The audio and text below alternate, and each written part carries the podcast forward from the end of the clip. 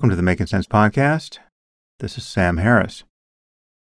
Well, the big story of this week was the firing of Tucker Carlson from Fox News. I normally wouldn't have much to say about this, but this has been such an enormous story, at least for those of us who follow media, and uh, everyone has commented on it, it seems, but no one has made what I consider to be the most important point about all this. So I feel like I have something to add to this conversation, which is otherwise an extraordinarily boring one.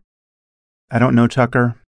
I believe we've met twice. I think he interviewed me twice. He was one of my first TV interviews. I don't even know what show that was back in the day. I feel like it was a PBS show. Is that possible? So I think he's interviewed me twice, but not for a very long time.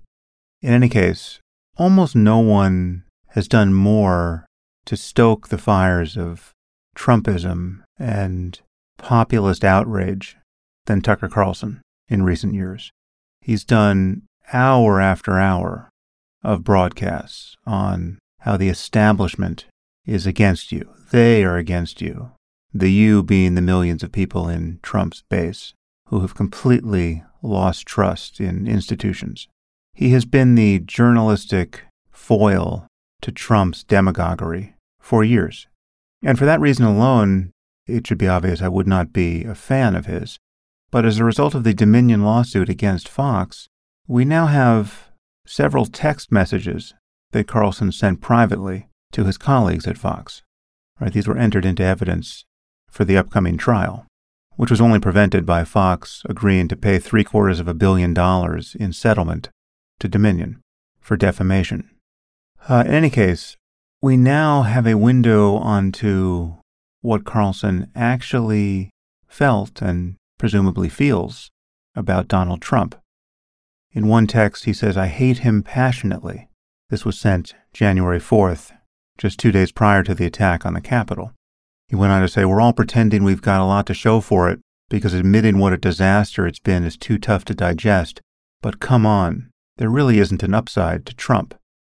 On the topic of Trump skipping Biden's inauguration, he texted, Hard to believe, so destructive. It's disgusting. I'm trying to look away. Just before the Capitol riot, Carlson wrote, We are very, very close to being able to ignore Trump most nights. I truly can't wait. And right after the Capitol was stormed, he texted, Trump has two weeks left. Once he's out, he becomes incalculably less powerful, even in the minds of his supporters. He's a demonic force a destroyer, but he's not going to destroy us. I've been thinking about this every day for four years. Let me read that final line again. He's a demonic force, a destroyer. I've been thinking about this every day for four years. Okay, so here you have someone who has done hundreds of broadcasts supporting Trumpism, pandering to Trumpism, and distorting reality in all the ways you have to distort it to disregard the danger that Trump posed. And here we see that all the while, Carlson believed that Trump was a demonic force, a destroyer. Now, here's the only point I want to make. This should matter. It should be impossible for Carlson to have an audience after it has been revealed that he's capable of this level of dishonesty. Think about it in every other context. Think about the pharmaceutical executive who knows that the drug he's marketing doesn't work or is dangerous, but in public touts it as both safe and effective. Revealing that about a pharmaceutical executive should be the end of that executive's career. This is the very essence of fraud. Now, I highly doubt that these texts were the reason why Carlson got fired from Fox. I guess that remains to be seen. But if I had to bet, I would bet that Carlson pays no price at all for his fraudulence. In fact, I expect him to build an enormous media business once he finds his feet. And that says something quite scary and depressing about our culture, or at least a large part of our culture. But happily, this tawdry business has absolutely nothing to do with today's podcast. Today I'm speaking with Tim Maudlin. Tim is a professor of philosophy at NYU and the founder and director of the John Bell Institute for the Foundations of Physics.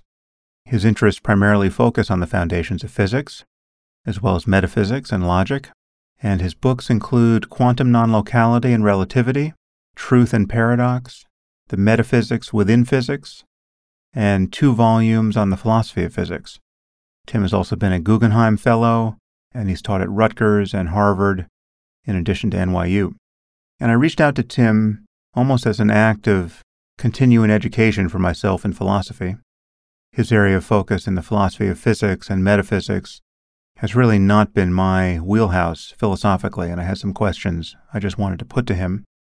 We talk about the nature of scientific reductionism, emergence, the nature of time, causation, the nature of possibility, natural law, David Lewis's possible worlds, rival interpretations of quantum mechanics. We have a long wrestling match over the topic of free will, uh, and touch a few other things here. Anyway, Tim performed a kind of philosophical therapy for me on a few points. And also, I think we demonstrated that certain rival intuitions on the topic of free will can't quite be resolved through argument. I think I have come to that conclusion after this conversation. Perhaps there's more to say on that topic, but it just seems to me that if you experience yourself in a certain way, certain points just can't land. Whereas if you have a different experience, moment to moment, certain points are not only obvious, you can't see how experience can be seen any other way. Anyway, you can make of our exchange what you will. It was a lot of fun. And now I bring you Tim Maudlin.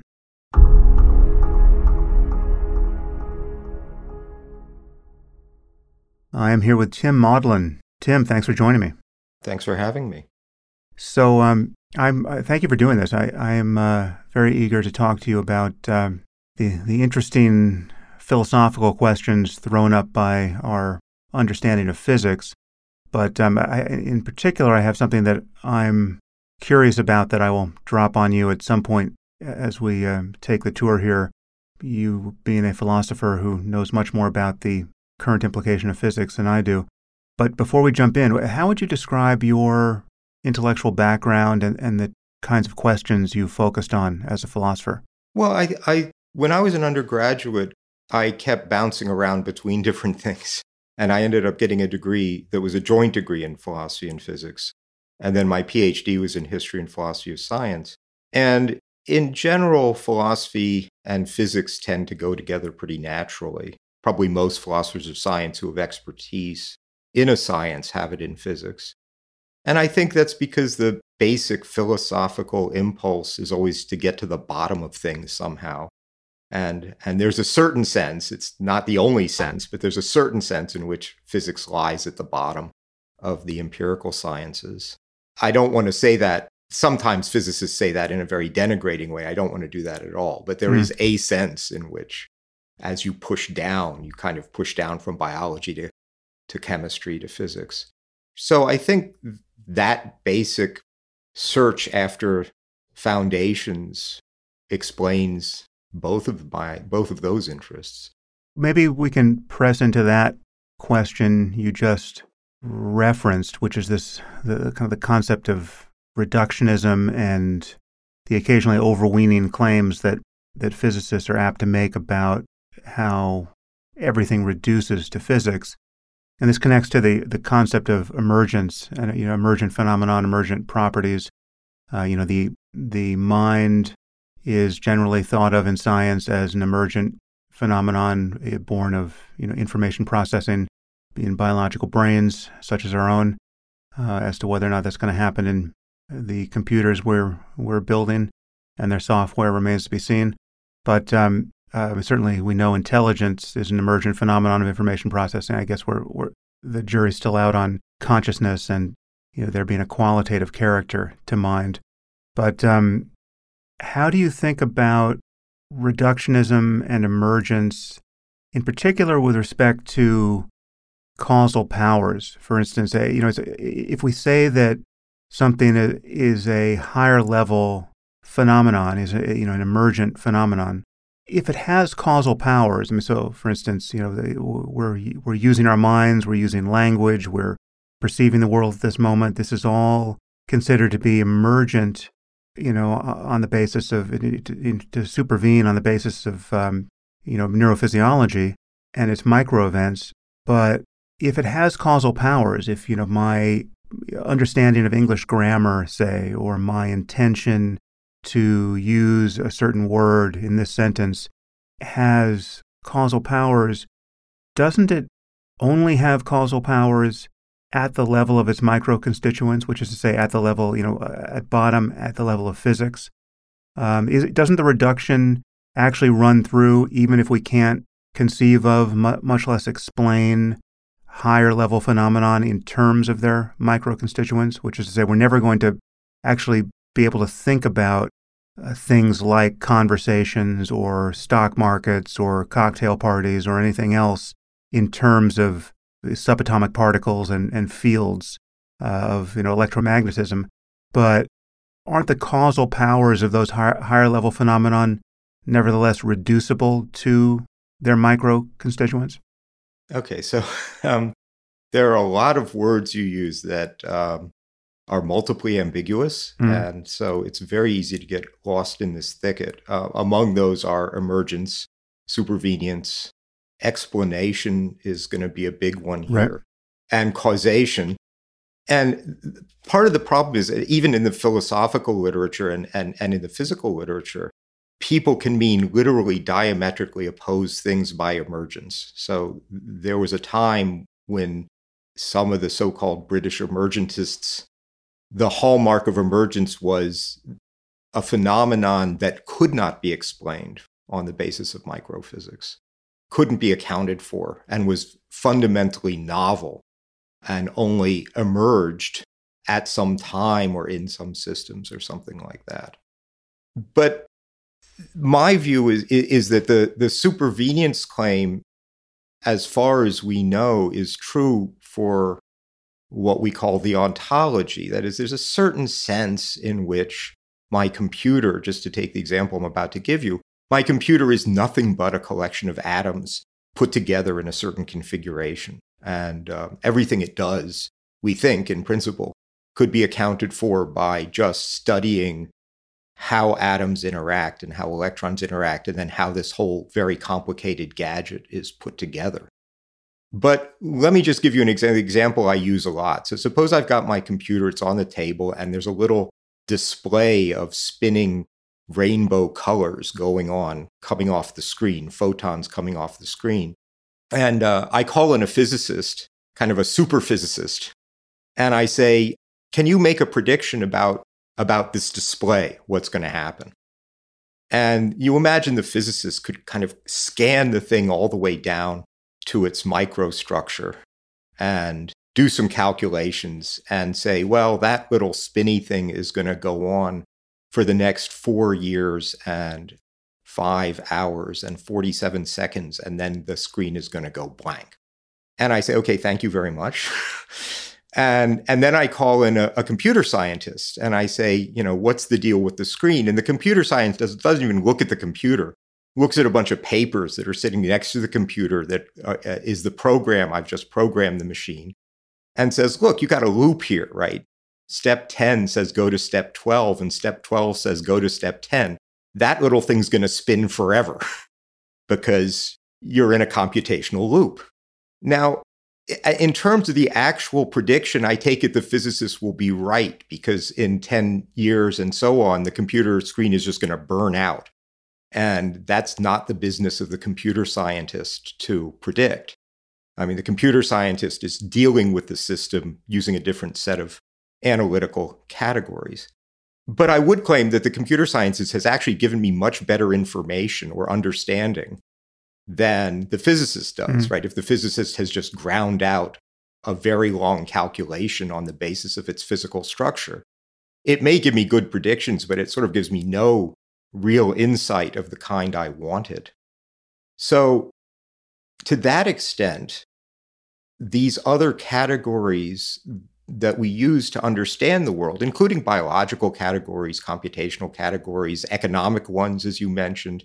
I mean, the basics of economics presumably would not change if you changed fundamental physics as long as there were people or creatures that wanted to exchange goods hmm. and that had more or less the same psychology that humans have, that they're greedy uh, and they're trying to make money, then all sorts of economic explanations for why things happen would be unchanged by even radical changes in physics at the lower level. So the, the idea that all explanation or all scientific understanding reduces to physics, I think that's just plainly wrong. And in fact, mm-hmm. disciplines other than physics are much broader because they would continue to have explanatory power, even if the physics were quite different. But nonetheless, my computer really is nothing more than a bunch of atoms put together obeying the laws of physics, right? Mm-hmm. There's this, the, in terms of what it is made of or what it really is, that's what it is. And there's a sense in which the physical structure accounts for everything else that it does. I think what I hear you alluding to is what often goes by the name of functionalism in the philosophy of mind. And I guess we could take it more generally than that, which is, and another way to come at this is to distinguish the software and hardware layer of you know, your computer uh, or of you know many other things like minds, and we could acknowledge that any physical instantiation of a certain function, that, you know, let's say a mind or a you know a stock market or anything else, that physical instantiation does in fact reduce to physics, but it has a logical structure that can be implemented in multiple instantiations, even as you say, in, in conditions where the, the laws of physics are different in important ways.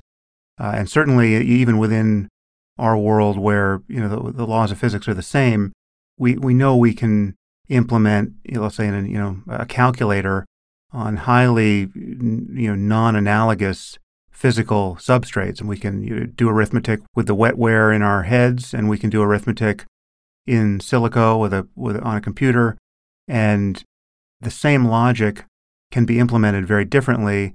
But in each instantiation, what happens next, and the you know the, the causal properties of you know of, of each sequence of events is a matter of what the physics is doing, but it can't be understood at that level. You can't look at a collection of atoms in a computer and a collection of atoms in our heads and extract the rules of arithmetic from those two different systems, even if each is implementing the rules of arithmetic. Is that does that get at what you're yeah, saying? something like that. Or again, to go back to your own example of the stock market, you know, you've got a broker sitting there and he's either going to press the sell button or not. And again, theoretically, a complete physical specification of his brain should allow you to predict uh, where his finger is going to go. But for all that, you might say that gives me no insight of the kind I wanted, right? I wanted to know what motivated him, right? What was he thinking?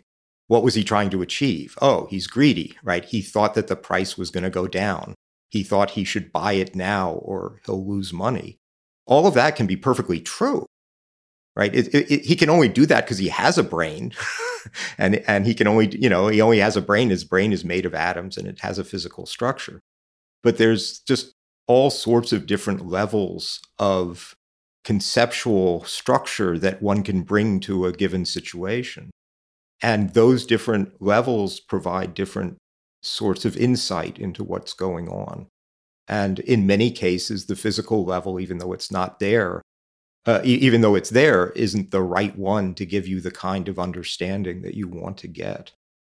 I mean, let's take a, another simple example pianos. Mm. Right. There are no microscopic pianos. There kind of can't be atomic level pianos because pianos are just complicated instruments that need lots of parts put together in certain ways in that sense, pianos only, quote, emerge at a higher level. Hmm. But are they predictable? Well, yeah, in a sense. I mean, if you tell me how all the microstructure is put together, I can predict that that when you hit the key, the hammer will hit the hit the string and it'll vibrate. None of that is a mystery physically. So, uh, and that's because nothing new has emerged really ontologically. I mean, there's a certain sense in which a piano is just a bunch of atoms that have been connected together in a very particular sort of way. Yeah. So what would you put what would you class as an emergent phenomenon that is perplexing and you know otherwise unforeseeable and not understandable at the level of its micro constituents. Yeah, I, I, think the only example I know of, which is the hardest problem in the world, is consciousness, right? Is subjective feelings, pain, you know, to take an obvious mm. example. Th- there's nothing in physics, there's nothing in the conceptual repertoire of physics which would allow you to predict, not just from small to large, but no matter how big it is, that any physical behavior would have associated with it a feel or a subjective state. That's why, you know, it's come to be called the hard problem of hmm. consciousness. Mm.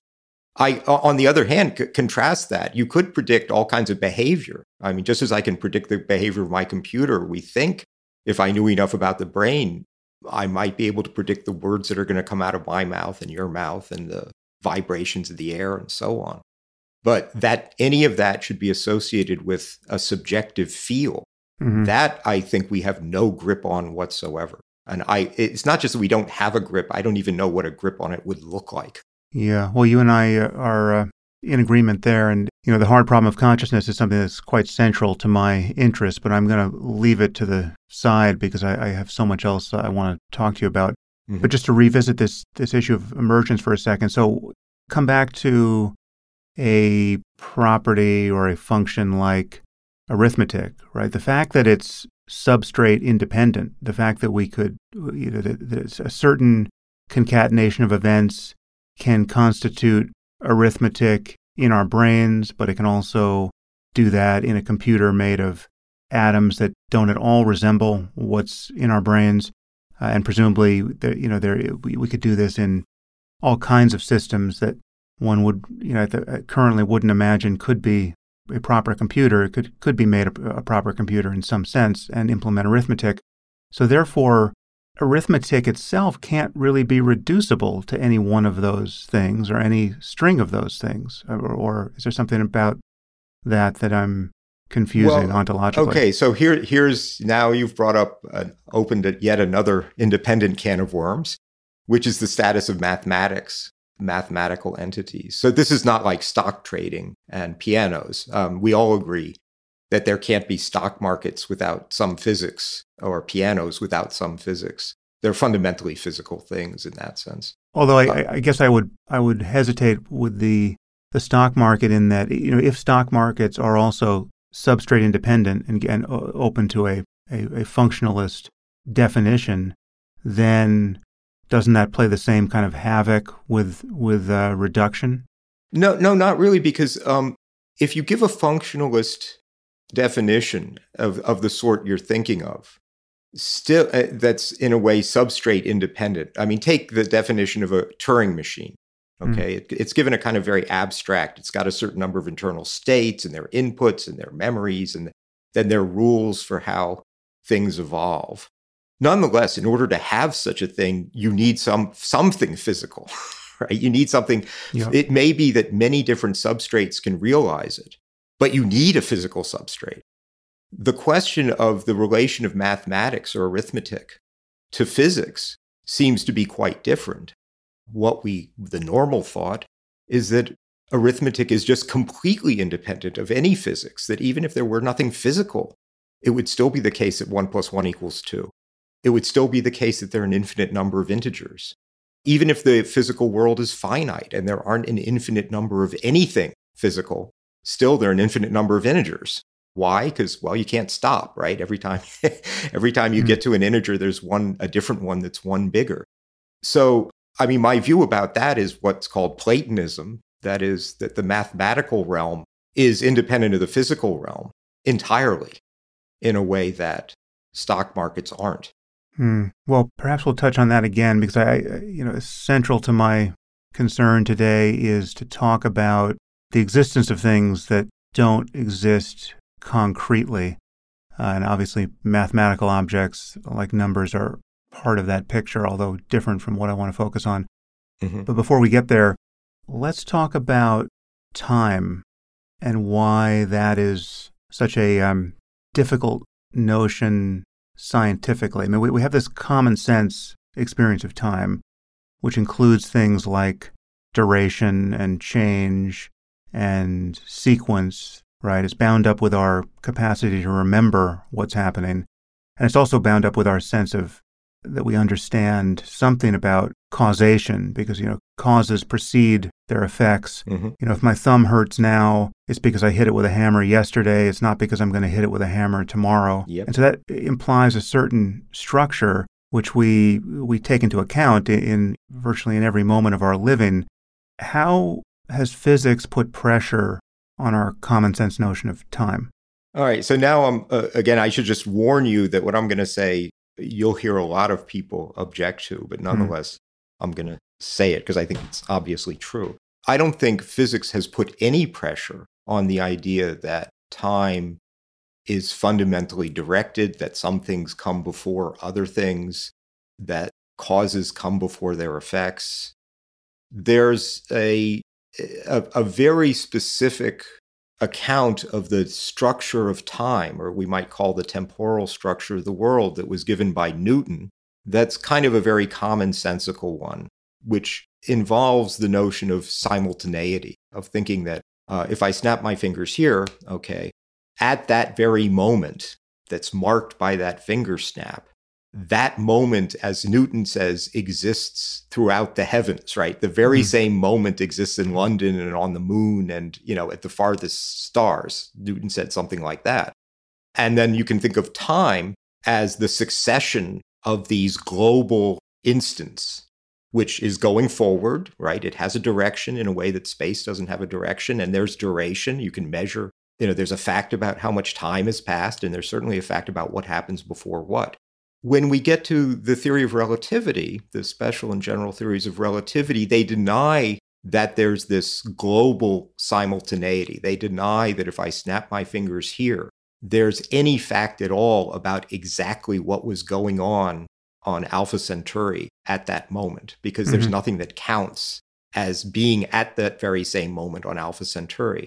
So it's a it's a it's a shock in a way to the everyday conception. On the other hand, the everyday conception not only believes that there's this kind of global instant, but that we're immediately aware of it. I mean, all of us are shocked the first time we're told when you look up at the sky.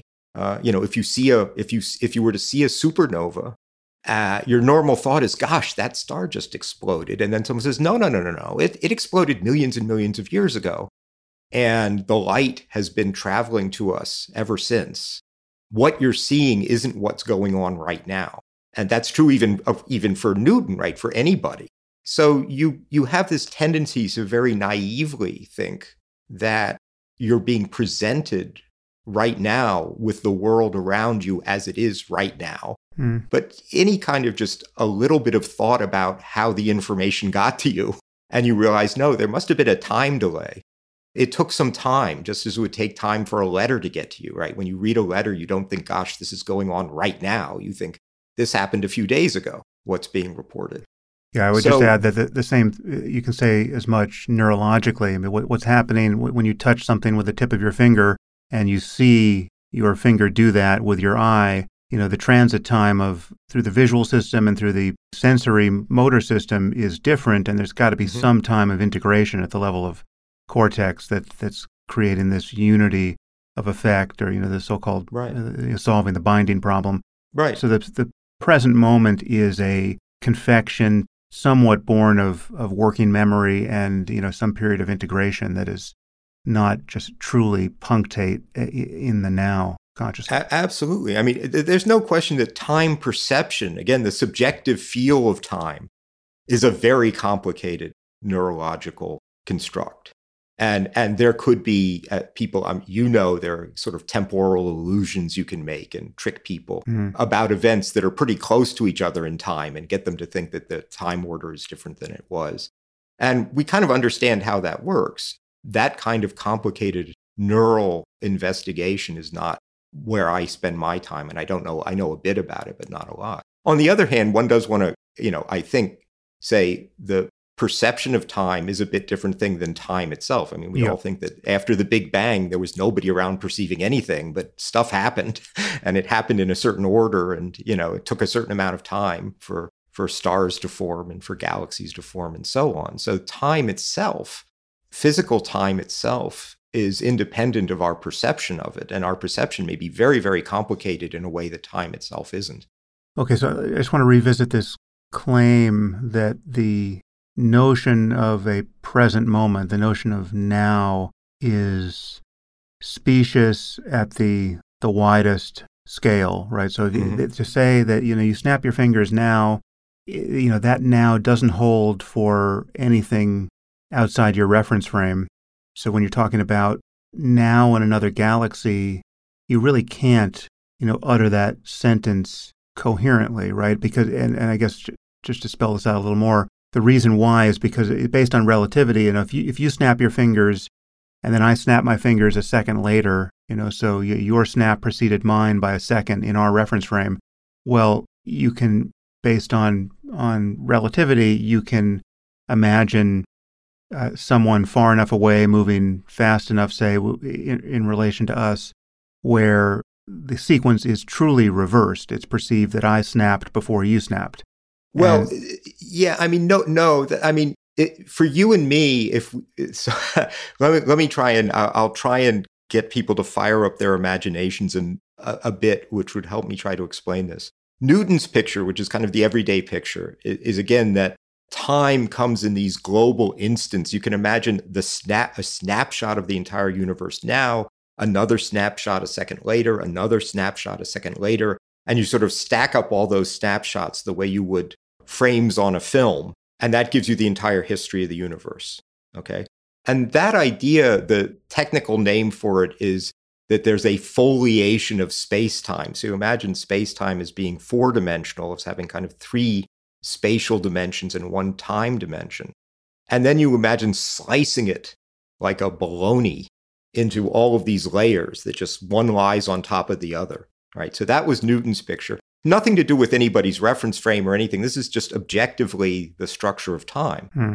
What happens when you go to relativity and it's you just have to keep stuff about reference frames out of it. It's nothing to do with reference frames or anything like that. It just doesn't have that foliated structure. It has a very different one called a light cone structure. So for every event, there's a past and future light cone, and that's perfectly objective. That's just as objective as anything Newton had. It's just not a slicing. And I'm sure people interested in this have at least seen pictures of, of light cones somewhere. But you could kind of imagine a double cone with the snapping of your fingers right at the apex with a cone going downward and a cone going upward that are called the past and future light cones. Now, those, according to relativity, are as objective as anything. They have nothing to do with anybody's reference frame or anything. And all of the things in my future light cone are objectively later than that finger snap. Everything in its past light cone is objectively earlier than it. And everything outside of those two, the whole region that's outside the cone, these are events that are called at space like separation. Those have no definite temporal order with respect to the finger snap. Now, if you and I tried to snap our fingers at space like separation, we couldn't do it because we're too close and we would have mm. to snap with such precision that we could never ever do it. So if you kind of imagine, and, and again, I'm sorry to try, have people do this in their heads, but if you have this picture of this double cone and then you keep making the cone flatter and flatter, kind of flatten it out, you'll see that it more and more carefully approximates a kind of plane. And the those thin regions outside the cone, those at space like separation, you sort of never never run across them in everyday life. But the further away you get, the bigger that region gets. And so if you're if you're light years away, then that region can get quite large. Okay, so there's this again, I mean you, you seem to be endorsing more of a common sense notion of time than certain physicists might. I mean, mm-hmm. you, you alluded to that in uh, offering a, a footnote before you, you began. I guess there's the two views here can be loosely described as, you know, presentism versus eternalism in some sense, where because the eternalism piece I've often thought of by reference to the phrase uh, a block universe, which I, I don't know the. Do you know the origin of that phrase? I I I don't know who first started using it. I do know that that is again a phrase that is objectively does us a disservice. Mm. And, and, and I'll just say a word that I can say with certainty about it, which is that uh, Huw Price, who wrote a book trying to argue against a fundamental direction of time, and this is something I believe that time has a direction. Right? Time goes forward. We're all getting older, right? I mean, physics didn't tell us that isn't true. Um, you know, it would be a really amazing discovery I'm still, I'm still waiting. actually getting older, right? Um, I'm, I'm, waiting we, for the discovery that tells us yeah. that isn't true. right. So I think there's nothing to that. Now, what what Huw does in his book is he def- he gives us explicitly. There's a paragraph where he defines what he means by a block universe, and the problem is it has two pieces to it. One piece is to say that the past, present, and future are all equally real. And I believe that. I think they're just facts about what happened in the past, facts about what's going on now, facts about what are going to happen in the future. I, I, I think the you know past people are just as real as you know past pains and sufferings were just as real as the ones we endure and the, ones in the future will be just as real were um, just as real or are just as real because are well, just as real they will be just block. in the sense that they're to our future right i mean they haven't happened yet but right they, they will happen in some, you know, que sera, sera. Things will happen in, in some very particular way. And then he adds a second clause, which is that, and furthermore, there's no fundamental direction of time. And I kind of endorse the first one and completely reject the second one. So then you say, do I believe in a block universe? Well, I'm not a presentist. Present, I mean, some presentists hold to me the very peculiar view that all of reality is confined to what presently exists. Mm-hmm. And then if you say the sort of natural thing to say, which is that, well, presently there are no living dinosaurs, you say, yeah, but still, dinosaurs are not fictional, right? They're not fictional in the way that, you know, Sherlock Holmes is fictional. They're really, you know, dinosaurs are real in, in, in a certain sense of real. Of course, mm. they existed earlier than we do. They're in our past light cone. But they're not actual. This actually brings me directly to the, the topic I, I do want to raise Good. with you. So um, maybe well, I'll just I'll uh, start the slide in, into that. But let, let me just prop up the two views we have begun to talk about here this you know presentism versus eternalism. I mean, I think that presentism does to some degree, I don't know all of its implications in science at the moment, but it, it my understanding of it does capture what I consider a common sense notion of time, which is that the past no longer exists. You know, I mean, whatever happened, happened, and its effects may be evident in the present. You know, so we, we can see the, the ruins of the Colosseum in Rome, mm-hmm. uh, or you can see the dirty dishes you left from lunch. But eternalism suggests, and, and that's the, what's also going by the name of the block universe, suggests that in some very real sense, the past time in which the Colosseum was full of living Romans who were shrieking for the blood of gladiators is still real right? And and as is your past self still devouring lunch, right? Like like it's not th- those moments have been experientially left behind by you in some sense. I mean, you never were there in ancient Rome, and you are you are no longer having lunch, but uh, or the you with, with, with which you're currently identified as this sort of keyhole view of of the cosmos through your you know your conscious mind in this moment. But on this view of of a block universe where you've fully spatialized time and given it no real preferential direction, the past is still, in some sense, actual, even though you can't actualize it. And, you know, worse still, for common sense, the future is also out there. And I mean, although there is a, a version of the block universe, I think, that's called the growing block universe where the future isn't yet real. But let's leave that aside for a second. I mean, it's almost like you know, the reality is a is a novel, and you're on page 63 now, and yet page one and page 180 exist just as much as the page you're on, and you know that that's the intuition confounding sense in which time gets fully spatialized in a block, and and so it sounds like you're not signing up for that picture. Well, no, and again, it's um, I mean, I just have to to to kind of signpost some words you used. You mm. used the word still. Right. And still was doing a lot of work there. You know, it is is the gladiatorial battle battles in the Roman Colosseum. I mean, you imagine a kid going to a museum and they see a picture of these gladiators and they say, "Is that real?" And there's obviously a sense in which you would correctly, if, if you've just been seeing pictures of unicorns and the Loch Ness monster, you say, oh no, that's real. Hmm. you know, well, it really happened. Now, of course, it happened in the past. If he says, is it still real? Uh, then you might say, oh, by still, you mean is it going on right now? No, no, no, it's not going on right now. It, it went on in the past, really did go on in the past.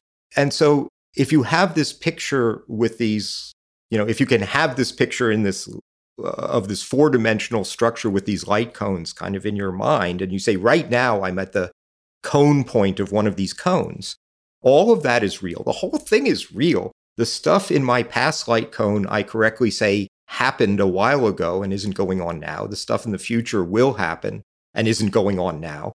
The idea of what's going on now gets kind of a bit messed up in relativity because unlike there being just a single thing, you have this whole outside region that's actually quite large and doesn't correspond to your naive sense of the present.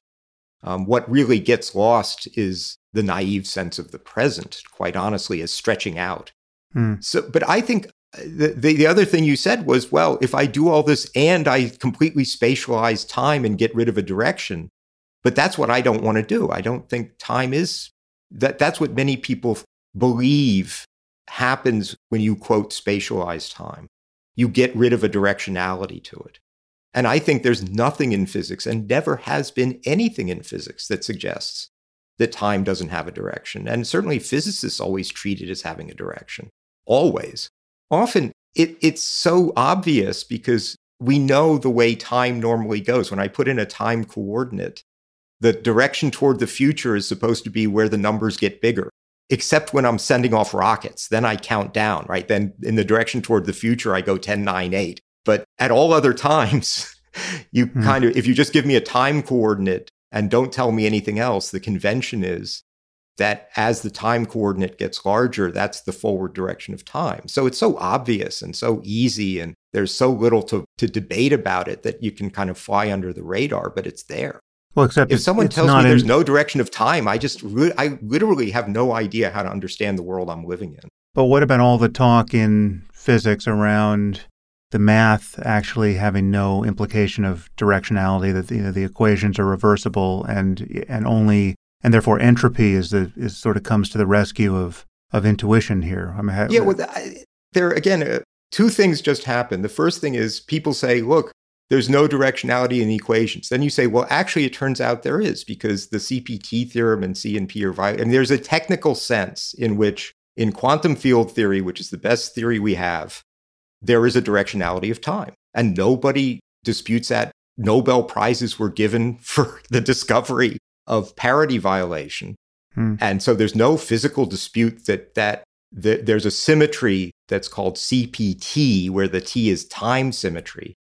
And there's a general argument that any good theory should, should respect that symmetry, but the CP part violates it. And so the only way to get the whole thing to work is to have T be violated too. You, there can't be a time symmetry. So they say, look, in the equations of physics, you don't see this. And you say, well, actually, in the equations of physics as we have it, you do see it. And then they say, oh, well, let's forget about that. yeah. I mean, it's a very strange situation. And then they bring in stuff about entropy. Now, the thing about entropy is in everyday life, of course, there are many, many time asymmetries. Typically, although not always, if I show you two photographs taken a few years apart of somebody, you can put them in time order and figure which is a picture of them younger and which is a picture of them older. You might get it wrong, you know, if they had a lot of, of cosmetic surgery. Mm. you could mess that up. but, you know, there, there are all kinds of pretty reliable temporal regularities. And they demand an explanation. And the explanation for them is often goes through entropy. That's true. But what, you, what are you trying to explain? You're trying to explain why typically this happens before that. And so you're already assuming a time order mm. and even stating what it is you're trying to explain. You're trying to explain why things typically happen in a certain time order and not in the reverse order. And entropy considerations are often important for understanding that. They do help comprehend that. But it, that doesn't at all suggest that time doesn't exist or time order doesn't exist. You assume it exists just to state the problem. Yeah, well, I will be the first to admit that they should hand a Nobel Prize out to whoever can explain what's happening to my face in the mirror, because uh, that that shrieks for explanation.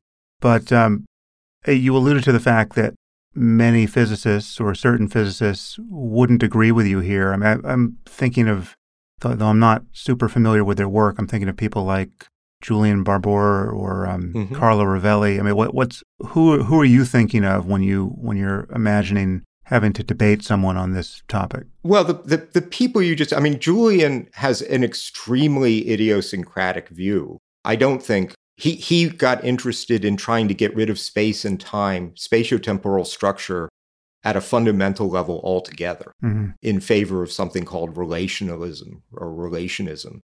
And he pushed that program as hard as anybody has pushed it. But that's not mainstream physics. Right. Carlo's views I, are, are a little bit hard for me to understand. But, but the idea that there's a deep problem that connects entropy to time itself, as if, I mean, one might put it this way. Some people seem to think that if entropy isn't going up or down, then, then time, then the direction of time will have disappeared, that, that, that mm-hmm. you couldn't say that anything happened before or after anything else. That's a pretty widespread view, and one I think that just doesn't, I, I don't think there's any reason to believe that. I don't think that there's a problem there. The, there is a problem about explaining the manifest time symmetry, asymmetries we see, and that's a good problem. A lot of this has to do with what gets defined in terms of what. And it's a very delicate situation to decide what you think should be the defined object and what should be the defining object. Mm-hmm. So I, I personally think, for example, to give the example, I think you would agree. If we're worried about causation, and causation can be a very puzzling subject, I think it's part of the definition of a cause is that when you have a cause and effect pair, the cause precedes the effect, right? So I'm going to assume I have a good notion of time precedence, of time order, of earlier and later, and use that in defining causes. There are people who want to flip that around and say, no, no, no, no, I don't understand what before and after mean, but I have some independent grip of causation, and I'm going to somehow wheel in causation to define time order. Well, and it well, seems to me this is just putting the cart before the horse. I mean, this is putting the thing to be defined in the wrong spot, trying mm. to define the later thing in terms, you know, the, the earlier thing into the later thing. It just doesn't make any sense to me. Well, I think we do have at least uh, we think we have an independent grasp of the, the concept of causation because we can talk about the possibility and, in general, the, the non existence of things like teleology, right? That, that causes could stand as some kind of attractor in the future, you know, pulling events toward them mm-hmm. as opposed to pushing from behind. So the fact that we can have a conversation about that suggests that causation is, is separable from from the temporal order you just sketched. Right. But I, I guess my feeling is that, that that part of the great triumph of the scientific revolution was to eliminate that kind of teleology. Hmm. That, oh, I understand why things are doing what they're doing now in terms of them being pulled by something in the future. Now, of course, often you understand why things are going on the way they are now in the sense that someone is aiming at something in the future, right? Mm-hmm. I mean, you look at the builder building the house and uh, you understand what he's doing in terms of having plans in his head and wanting to accomplish something and yeah. taking steps to accomplish it. That's a kind of teleology and teleological explanation.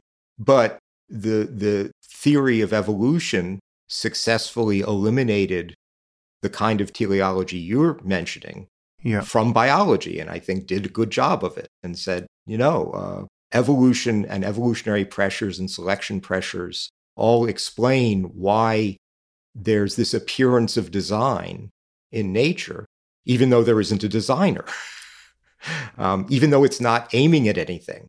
And I, and I take that to be a great triumph of, mm. of science. Uh, if someone says, gosh, the reason that such and such is going on today is that something that's going to happen in 100 years is pulling it forward, I think that's contrary to physics, it's contrary to biology, it's contrary to chemistry, it's kind of contrary to everything. So I think we've gotten rid of that. I hope we have. Okay, so let, us um, land on my um, topic of uh, you know where I, am genuinely uncertain, which really is the genesis of my interest in this conversation, and it relates to the concept of possibility uh, as it exists in physics, but also as it exists in, I guess, metaphysics and in philosophy. And I guess my, my question is what if there is only the actual? Is there some scientific reason or logical reason to rule out the possibility? I realize that's circular, that possibility itself is just an illusion, right? And that because mm-hmm. so so the current sense of possibility I think we all have is that it itself is kind of mysterious because on some in some sense it is the assertion that reality includes things that don't exist. You know that, that, that mm-hmm. there's more than the actual, right? There's the actual. There are the things that actually happen, but then there are the things that haven't happened yet but might happen. Mm-hmm. They're the things that could have happened had we done something differently, but they didn't happen because we didn't do something differently. And and and all of that space seems to exert an influence on what is actual in a way that is kind of inscrutable. So I guess the I mean, because so it seems that if something comes into being at time t1, say, mm-hmm. right, and becomes actual at t1, it does seem somehow necessary to say that its possibility was real at time t0. Mm-hmm. And so the question is, in what does that possibility consist? And, I, and perhaps uh, now I'm realizing that we could start talking about David Lewis's modal realism here, which uh, it might be worth addressing, however, however briefly. But my underlying concern is whether the actual and the possible are in fact identical sets, and that anything that is possible really is in fact actual, and all we're adding to this picture is an idea. We, we, could, we live with this persistent idea that other things might have happened or might yet happen. You know, you could have married a different person, you could have worn a different outfit, mm-hmm. but in reality, there is always only the person you married and the outfit you wore, and the rest is something you're thinking. Yeah, I, I, I understand what you're what you're saying. Let me go back. There's a kind of wonderful discussion of these basic questions by Nelson Goodman in his book, in his set of lectures, Fact, Fiction, and Forecast. And he mm. talks about everyone has a philosophical conscience. And that conscience is a set of things you think are pretty much okay to believe in. And then there are things that are not obviously okay to believe in. It doesn't mean you immediately rule them out, but you, you would require some work to explain them, right? And he says people have different consciences. For him, among the things that he can't accept without further explanation are unrealized possibles, which is exactly the thing you've been talking about. Mm. Angels, he says, neutrinos. He says, I. Uh, it's not that he won't accept neutrinos, but he needs some explanation. He doesn't quite understand what they're supposed to be. Uh, well, two, so two, has, two out of three ain't bad. You know, you know, he has a whole list, and and he just says, look, this is my conscience. If you have a different conscience, you're going to think, uh, you know, you might think I'm I'm allowing too much. You might think I'm allowing too little. And part of what you were saying was look, what about un- unactualized possibles, right? We all agree that everything actual is possible. That's a fundamental principle. Mm. And we, we would tend to say, but gee, there are things that could have happened that didn't, but they could have. And this is tied to counterfactual assertion. So I'm, I'm holding an object, I don't let go of it.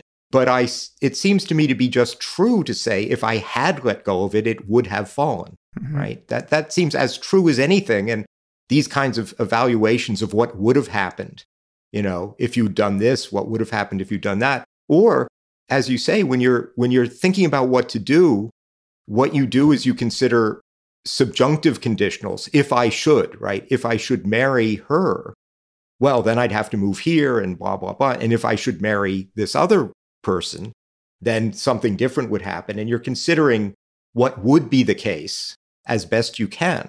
Now, let's go to the simple case. If I'd let go of it, it would have fallen. I think that's absolutely true.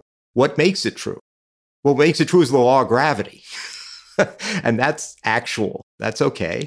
It's not made true by some ghostly letting go of it and a ghostly thing falling, right? It's made true because there are certain physical laws. And what happens in the world is determined by those laws. And if you imagine, which we're imagining, that I lose my grip on it, okay, then it has an unbalanced force and it's going to fall.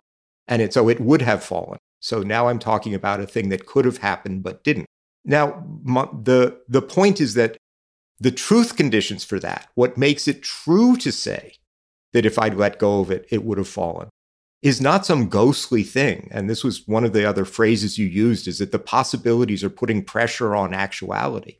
I don't think possibilities put any pressure on actuality, right? Because possibilities, as it were, don't they don't exist in, in a certain full-blooded sense. They don't push things around. Well, um, only in actual sense, things can push things around, right? But in some sense, the the laws of nature are.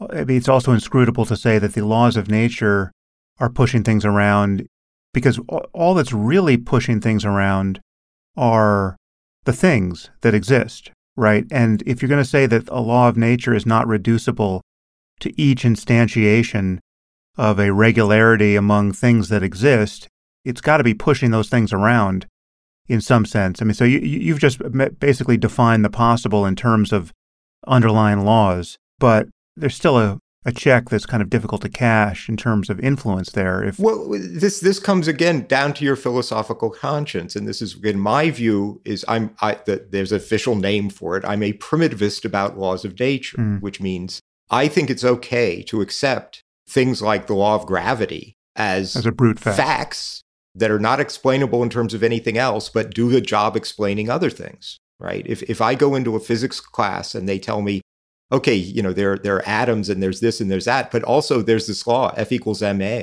And of course, F equals ma doesn't literally push anything around, but F equals ma determines what counts as one thing pushing another around, right? It's, it's the general principle that governs how things behave not by pushing them. I mean, pushing is the wrong word there. But it, it, until you become very sophisticated, it's a natural thought that among the facts about the world are what the laws are, certainly the laws of physics. Mm. And if you accept those, then you can say, all right, once I've got the laws, now I have math as purely mathematical items, not as real full blooded concrete things, solutions to the laws. And those correspond to physical possibilities. These are what according to the laws of physics, could have happened. Only one of those actually does, right? But if you ask me, why do I believe it's correct to say that other things could have happened? I'm going to point you to the laws and I'm going to say those are real. those are not, you know, they're, as it were, giving you the possibilities. It's not that the possibilities are giving you the laws, it's the other way around. Again, it's the cart and horse thing. It's not that the, the this independent realm of merely possible things is constituting the laws is that the laws are determining what count as possible ways the world could have gone. Well, if that's the case, then how does someone like so, someone as smart as David Lewis get wrapped around the axle of positing possible worlds that really exist, and that's the only way to understand possibility philosophically? Yeah, I, I mean, well, let me just note the rhetoric. I mean, if you're in philosophy, you very soon have to give up on the how could somebody as smart as X believe something as crazy as this? Yeah, that, because, that, that, that problem know, extends beyond philosophy. Know, Leibniz believed a bunch of crazy things and yeah. Kant believed a bunch of crazy things and so on. Yeah. So intelligence isn't really the issue. I mean, Lewis's own argumentation was more or less look, I have all these things I'm trying to explain. If you just grant me that there's this uncountable infinity of actual concrete worlds where pretty much everything you can imagine happens. If you just grant me that, hmm. in terms of that, I'll now be able to define a whole bunch of other things. Now, I, my own view is well, why should I grant you that? I mean, just because it would have this utility for you as a philosopher, that's not any good reason to believe in these things. But, but you seem to and be saying kind of that, a crazy view, right? I mean, it's kind of completely insane, isn't well, it, to believe that? Yeah, it is the least parsimonious view on offer. Except, you know, it comes sneaking back in quantum mechanics, as you know, with many worlds, which will which I'll ask you about in a second. But sure. before we get there, clearly, you seem to be saying that there is no motivation to reach for something uncanny because there's in fact nothing hard to explain. We just we've we've got the, the, the primitives of of the laws of nature, which do their work, and that is enough to cover all the conversations we might want to have about counterfactuals, our notions of possibility and probability and chance, the uh, the notion that it, things could have been otherwise, etc. You just at bottom you're not appealing to some ghostly possibility mm-hmm. exerting its influence on the actual, you're actually making a covert appeal to the laws of nature. in each one of those. Yeah, cases. except it's not covert in my writings. It's very much in your face. Mm. I mean, as I say, I'm known as a as as a primitivist about laws of nature, which is exactly the view that yes, there are laws of nature. Yes, there are facts about what they are. No, they're not reducible to anything else. This is a good place. I mean, every account has to stop somewhere, right? Every account of the world has to reach where your spade is turned, as Wittgenstein said, where you're going to say, well, this stuff seems to me to be a good stopping point. Because hmm. if you don't stop, if you're not satisfied ever, then you're never going to be satisfied, right? So you, you, you have to reach a point where you say, okay, these look like pretty reasonable things to postulate as not admitting of further analysis, but rather the things in terms of which I'm going to analyze everything else. But then what and are you the saying? Is to find the right stopping place. And I think laws of nature are a very natural kind of non-spooky. It's, you know, you, you if you say it could F equals MA, I mean, it turns out not to be factual, but could it have been factual? Sure. Why not? Why couldn't that have been a fundamental law of nature? Newton's laws of motion. Mm. Pretty good candidate, right? But can you really stop there? Well, what are you saying, for instance, when you say that the laws of nature might have been different? What what what does the might have been? What what space does the might have been reach into? Right. If all might have beens are defined by the existing laws of nature. Right. And that's a that's a really good question. I think that the first steps of it are again kind of easy to answer just you appeal to some mathematics. So I mean, let me give you a simple example. So Newton said, and let's just pretend for a moment Newton had been right about all this stuff. He wasn't, but let's pretend he had been. So he said, okay, we've got this law of gravity, and that that's an inverse square law. So the force of gravity drops off as the square of the distance between objects. And now somebody comes along and says, yeah, but what if it had been a cube law? What if it had dropped off as, this, as the inverse cube or the inverse fourth power? Well, that just becomes kind of a mathematical question at that point, because the way I've answered the physical questions like if I let go of this, it would fall, where I use Newton's law, I do a bunch of math to calculate what would happen. And if someone says, well, do the math, but replace the inverse square with an inverse cube, the math is clear. And so I know the rules of the game. There's, you know, again, kind of Wittgensteinian tag, a language game going on. Mm. And the rules are pretty clear. I know how to use the rules. And given those rules, I can say, oh, this is what the world would have been like had gravity been different, even though I don't think there's any real physical, uh, uh, it's not physically possible that gravity have been different because what defines physical possibility is what's consistent with the actual laws of physics, not with some made up ones right? I mean, I can even answer questions that are not even logically about worlds that hmm. aren't even logically possible. So if you'll just indulge me for a second, it is a theorem. It is provable that in Euclidean geometry, one thing you cannot do is trisect an angle with just a straight edge and compass. All right. You can bisect one, but you can't trisect one. Hmm. But if you ask me, gee, what if you could? What could you do if you could trisect an angle with straight edge and compass? Now, I'm asking you a what if question about a possibility that isn't even logically possible. But I know how to answer it because right. here's a good question. Well, what could you do if, in addition to a straight edge and compass, I gave you an angle trisector, right? I just give you a third instrument that trisects angles. Well, now it's just a matter of analysis. All the other things I could do. Could you square the circle? Maybe. I don't know. Hard question.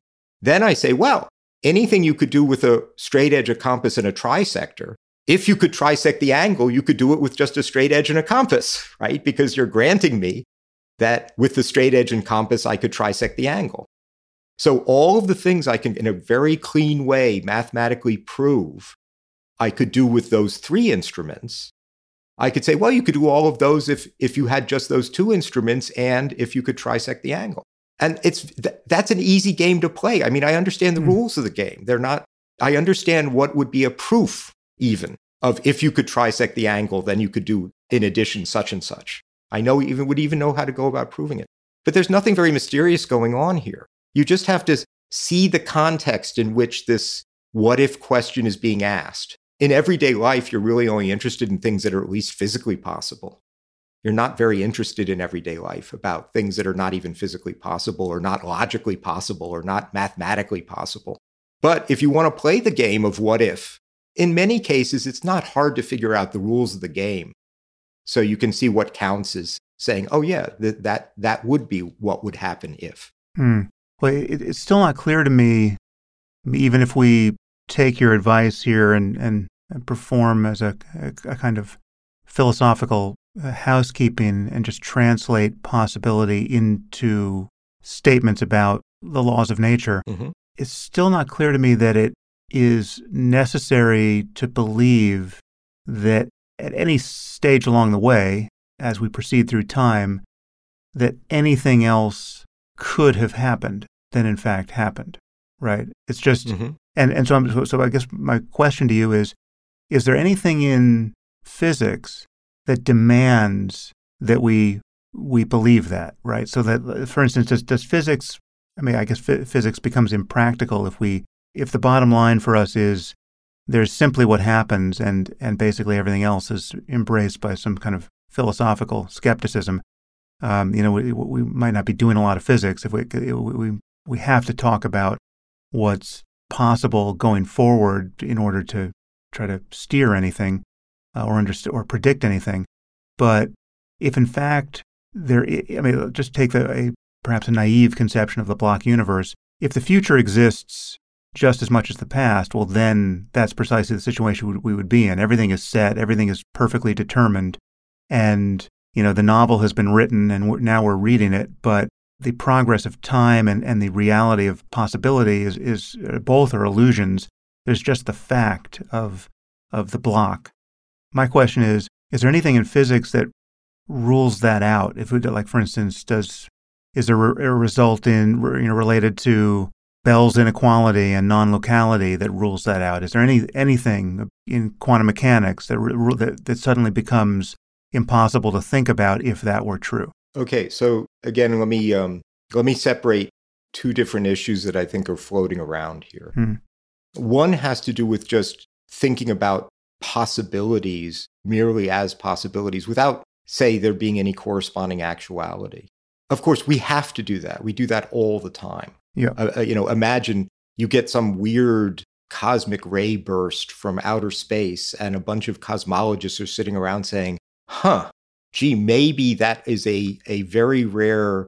Three black holes merging at the same time, like a kind of triple merger of black holes well, what would that look like, right? What what what kind of cosmic rays might that happen? And now they're doing a bunch of calculations and they're doing a bunch of modeling.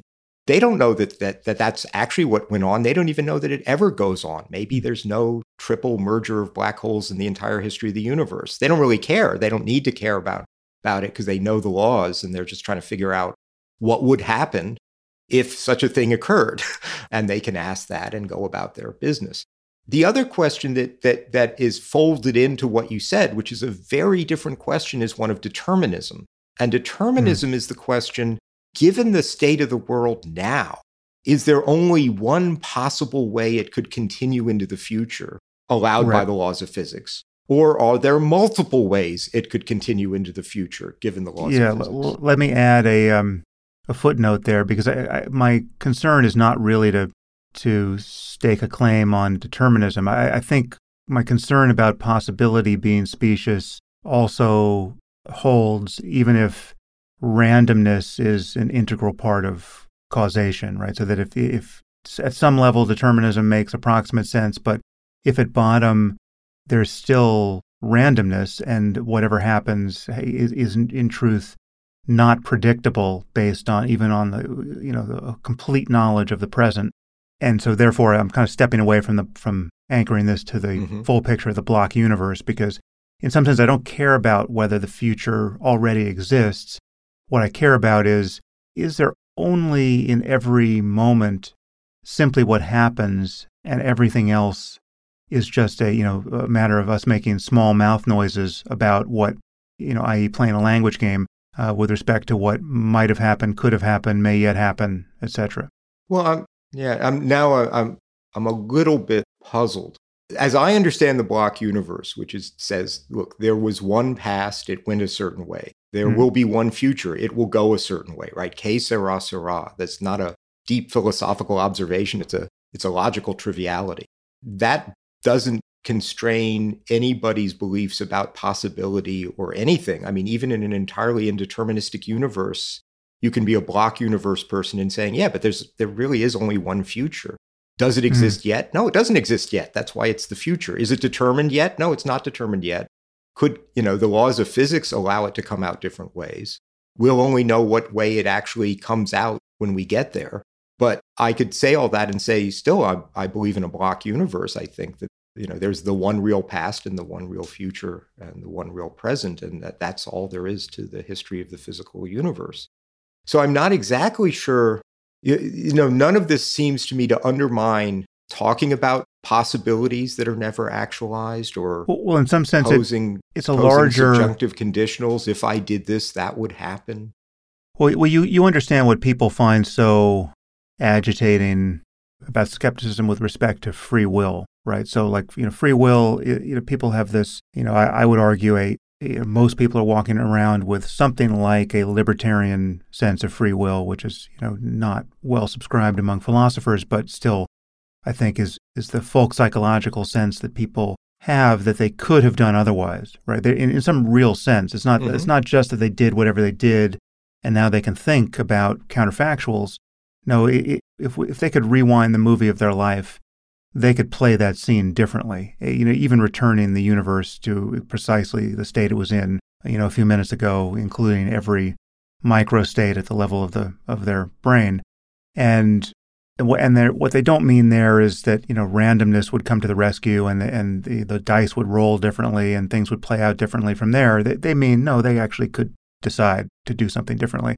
Uh, we don't have to go down the rabbit hole of free will per se because I've I've spent a lot of time talking about it and and you know the the short answer is I I, I think it's an incoherent concept. I don't think free will makes any sense philosophically and, and the truth is I don't even think it makes sense subjectively and experientially, I think I think if you pay close enough attention to what it's like to be you, you'll notice that your experience is completely compatible with a fully determined universe, you know, or determinism plus randomness, however you want to think about it. But it, but free will doesn't map onto the way thoughts and arise and the way intentions arise and the way decisions get made, etc.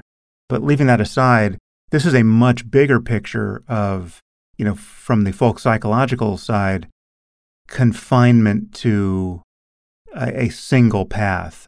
There is simply what happens, and your story about what might have happened is always just language hurled against the universe as it, in some sense, already is. Yeah, I'm, I'm, I, I mean, again, you uh, let me at least start with the disclaimer, right? Mm. I am a compatibilist about free will. I absolutely believe there's free will. I think that Locke and Hume nailed this thing down, and it's what everybody thinks, and it's perfectly compatible with determinism. The determinism doesn't interfere with free will in any way.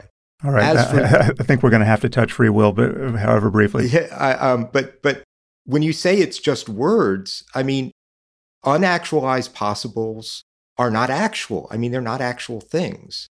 So I'm not sure what else you would want except to say, but when we talk about them, here are truth conditions for what we say. Here are the actual objective conditions, uh, which makes it true that if I had let go of the rock, it would have fallen, and false that if I had let go of the rock, it would have risen to the ceiling. Is that just throwing hmm. words mm. out at the universe? No, I think it's telling me uh, uh something as, as true as true can be about what would have happened under those circumstances. They are not actual circumstances because I didn't let go of the rock. It would be very puzzling to me to, to, to think that all of that talk about, and, and similarly, when I'm debating in, in my mind, I'm making a decision and I'm playing out in my mind as best I can. If I should go to the movies, then blah, blah, blah. And if I should go to the opera, then blah, blah, blah. I think that I could be wrong about some of those claims, right? It could turn out, no, I was just mistaken about what would happen if I did this. The world it's not just it's not just verbiage, right? The world could be such that my beliefs about what would have happened are just false. So it's not just words thrown out. There was something very dismissive about that. Mm. well, if you think the only way to make it not dismissive is to make is to be a Lewisian modal realist, you know, then they're then they're real concrete possible worlds. But that's not the only option. Well, it, it's just it's certainly dismissive if you take the most aggressive view of determinism or block universe on board. I mean, let, us just say perhaps there's some physical reason why you think this couldn't be true, but let's just say the future exists as much as the present and the past in, in precisely the same way, right? So it's mm-hmm. like for, viewed from, we, we have a partial view of actuality, where we're sort of segmenting this object based on our peculiar position, and where for us the only actual is is in the present or what we deem the present, but viewed from the, the, the mind of God or the mind of physics, there is just this single object, and therefore our sense of of events er, and processes and verbs is illusory, right? There's just a, a, single noun on some level, and nothing nothing has really happened. There's just the this single happening of the block. What does that do to your sense of this problem? But does it motivate? Like, wouldn't wouldn't that violate your intuition of what time is and what? So this is, I think, the the I, think there's a conceptual error here that's promoted by calling it a block.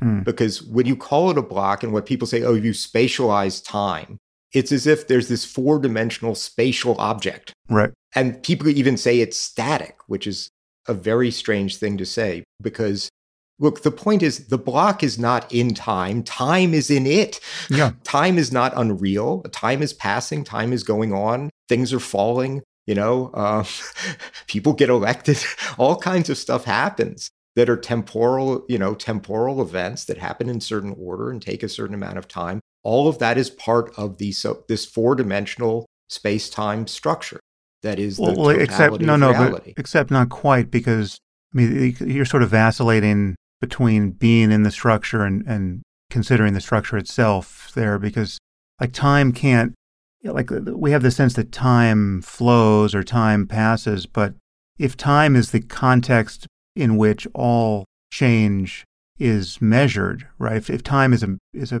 measure of change, if, if it's the ruler, it can't be flowing, right? It's like everything that's flowing is something we're we're using, we're, it's something by which we're re- registering time, or time is the concept of time is by is the thing we use to register change, but from the, at the level of the block, it can't be flowing or changing or passing, right? Well, it, it, again, the, the words, the, the proper word here is passing. We talk about time passing. We don't talk about space passing. We wouldn't know what someone even had in mind if they said, gee, space passes from north to south and not south to north. You just you'd come up with a blank as to what they were trying to tell you. But if it's, if we if we have a four dimensional space time, yeah, then you don't talk about time passing, you talk about movement with respect to any one of those dimensions, right? No, I talk about time passing. Why, why can't I talk about time passing? Well, I know, I mean, but you you do at the le- you do at the level of, of which you could say I chose to dro- not drop this coffee cup. But no, but that was about counterfactuals. No, let's leave that aside. To say that the space time is four dimensional just means that to locate an event in it, like the snapping of my fingers, mm-hmm. I have to give you, in a coordinate system, I have to give you four numbers, right? A latitude, a longitude, an altitude, and a time.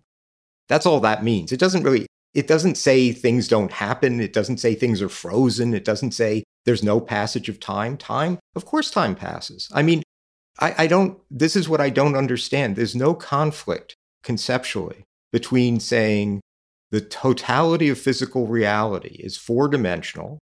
It has a certain geometrical, space timey shape, goes back, let's say it goes back to the Big Bang and maybe goes on forever, maybe goes up to the Big Crunch. Part of that structure is a temporal structure, and the temporal structure involves time, and time passes. It takes certain amounts of time for things to happen. Well, I mean, there, there's again the, the word block because people kind of think, oh, like a stone. Mm-hmm. Now, a stone is a rigid object. And what that means is that as time passes, it doesn't change. Unlike a, an elastic band, which isn't so rigid. And as time passes, it often does change. But nobody thinks that the four dimensional space time is like that. That would be to put the whole thing into time. But as I said, time is in it. Time is an, an aspect of space time. It's an aspect of spatiotemporal structure.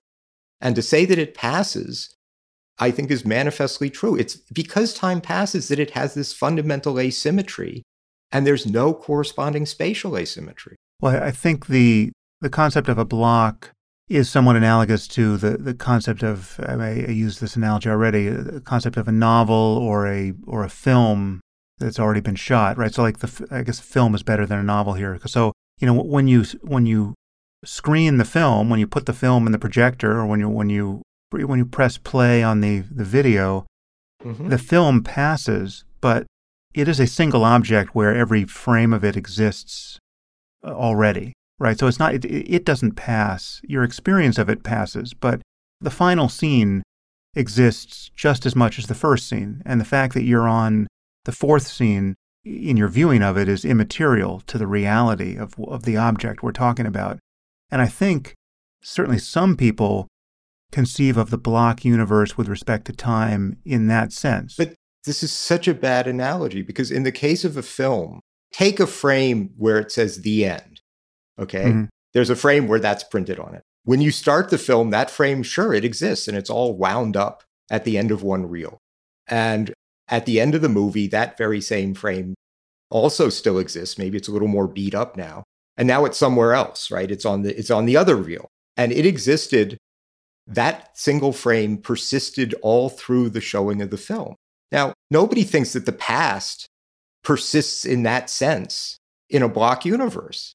I mean, it's because that frame persists through time that it can get beat up, that at one time it can be unscratched and at a later time it can be scratched, right? Mm. It, it is a thing that persists through time.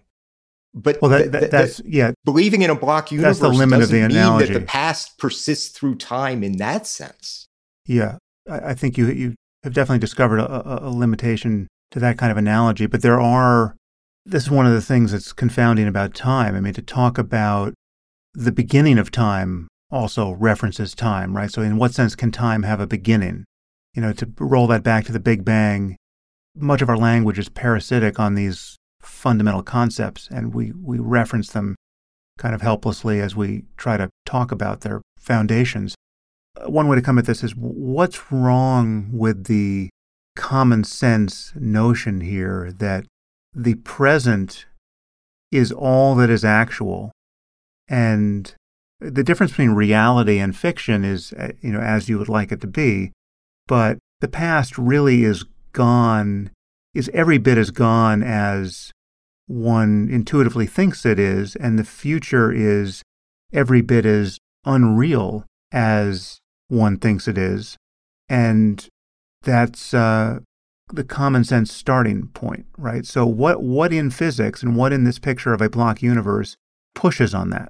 Well, I, again, I think what happens there is you use the word actual, but then in the context you use it, given what you said, what you meant was actual now.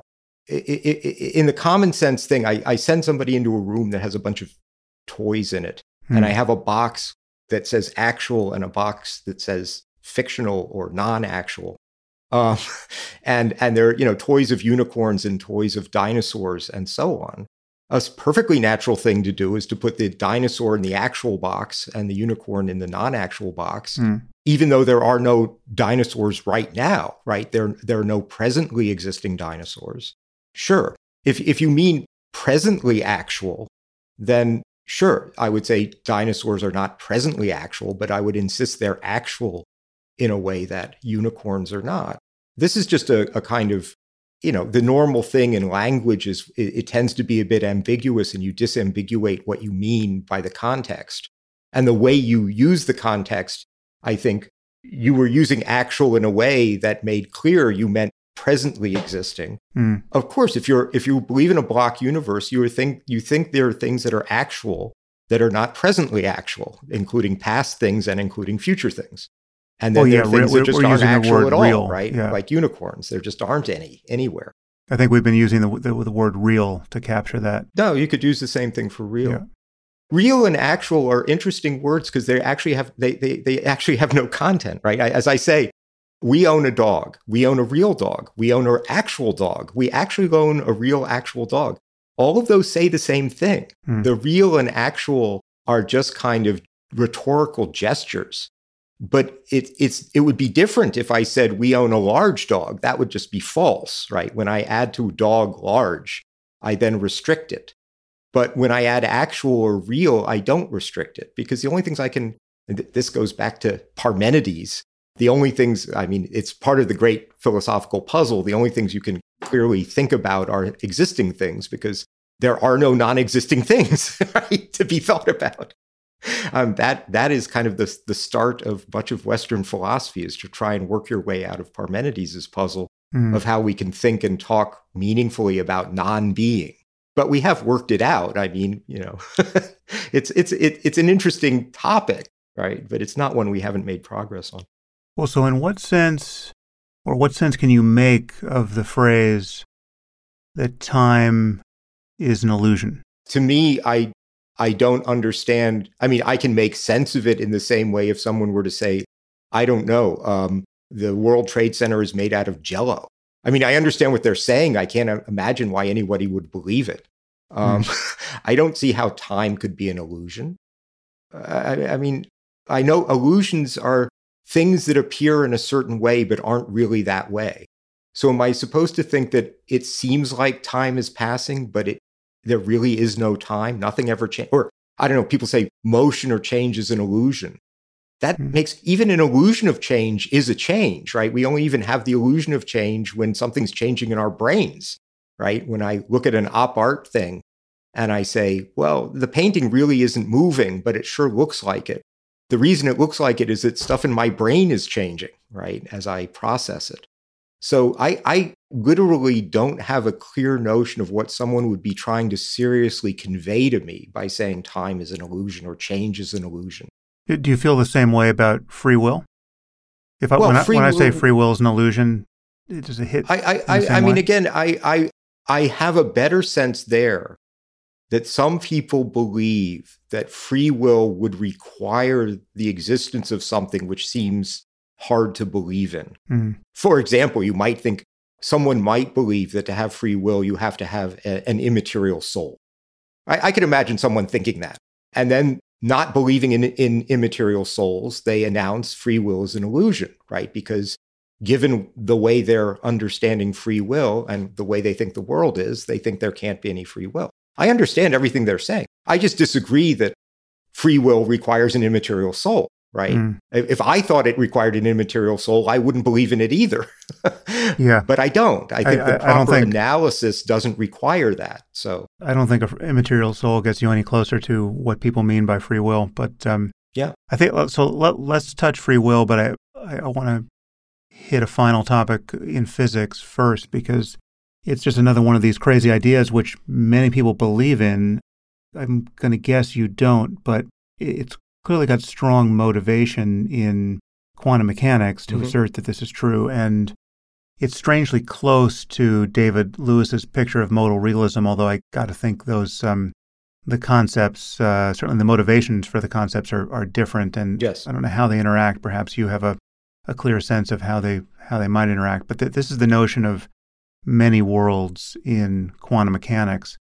You know, generally the picture is eh, well, maybe Maybe let's spend a, a minute on what had the, kind of the intellectual history here, why quantum mechanics started in a place where everything seemed so inscrutable and consciousness was given this incredible causal power of determining mm-hmm. everything. And, and this, so this is the, the, the Copenhagen inter- interpretation of quantum mechanics. And uh, Niels Bohr's preeminency at that moment kind of rammed it through for a lot of people. And then it sort of unraveled. And I don't, I don't know what percentage of current physicists uh, would sign up for Copenhagen at the moment, but I, I got to think it's it's not all that high. But there there are many people who sign up for many worlds, and um, and it, that you know on its face, it seems like the least parsimonious thesis uh, you know ever given. I mean, it, it mm-hmm. basically is everything that can happen happens uh, something like an infinite number of times, right? To, to, that's a cartoon version of it, but basically everything happens that can possibly happen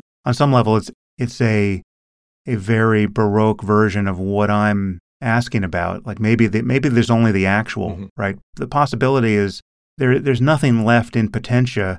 Everything happens. Yeah. Well, okay. So let me okay. Let me um, go go back go back to go, Copenhagen go back for a, a bit, for a minute. just then... because this this this is a very very intrinsically confusing and contested topic. But let me at least lay down some markers. The thing you found really hard to believe was consciousness's role in quantum mechanics, which I think is very hard to believe. And I quite honestly don't know anybody who does believe it. Isn't really Bohr. That's Wigner. that's Eugene Mhm. Wigner, much later, proposed that consciousness take a central role. And besides Wigner, I don't know anybody who believes it. And uh, you know what we have is lots of people like Einstein saying, "What you know? Can a mouse collapse the wave function? I mean, what's going on here?" Well, that, that's what gave So- us Schrodinger's cat, right? Well, no, no. What gave us Schrodinger's cat? Schrodinger's cat. Not really. That that's an interesting observation. But uh, maybe we'll get to. I'll Okay. get to Schrodinger's cat in a minute. How to understand what Bohr believed is also very contentious. You can't sum it up. S- some people nowadays, physicists who say I believe in Copenhagen, have never read Bohr. They have no idea the kind of very strange philosophical things he said. What they mean is I'm just kind of an instrumentalist. I use quantum mechanics to make predictions and I don't care Hmm. beyond that. Right. So that's just a very flat footed instrumentalist view of, of not taking any particular stance on anything, but just saying, you know, as we, we now say, shut up and calculate. I know how to make predictions and that's all I care about. Why the many worlds? Okay. So when, when you officially try to make a mathematically clean account of what was coming out of Copenhagen. And this was done by John von Neumann in a book called Mathematical Foundations of Quantum Mechanics.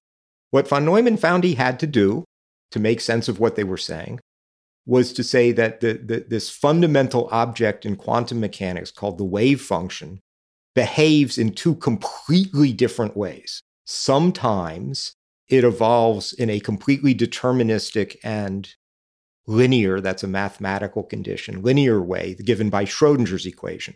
So this was, you know, the equation that Schrodinger found and that is used in all of quantum mechanics to this day.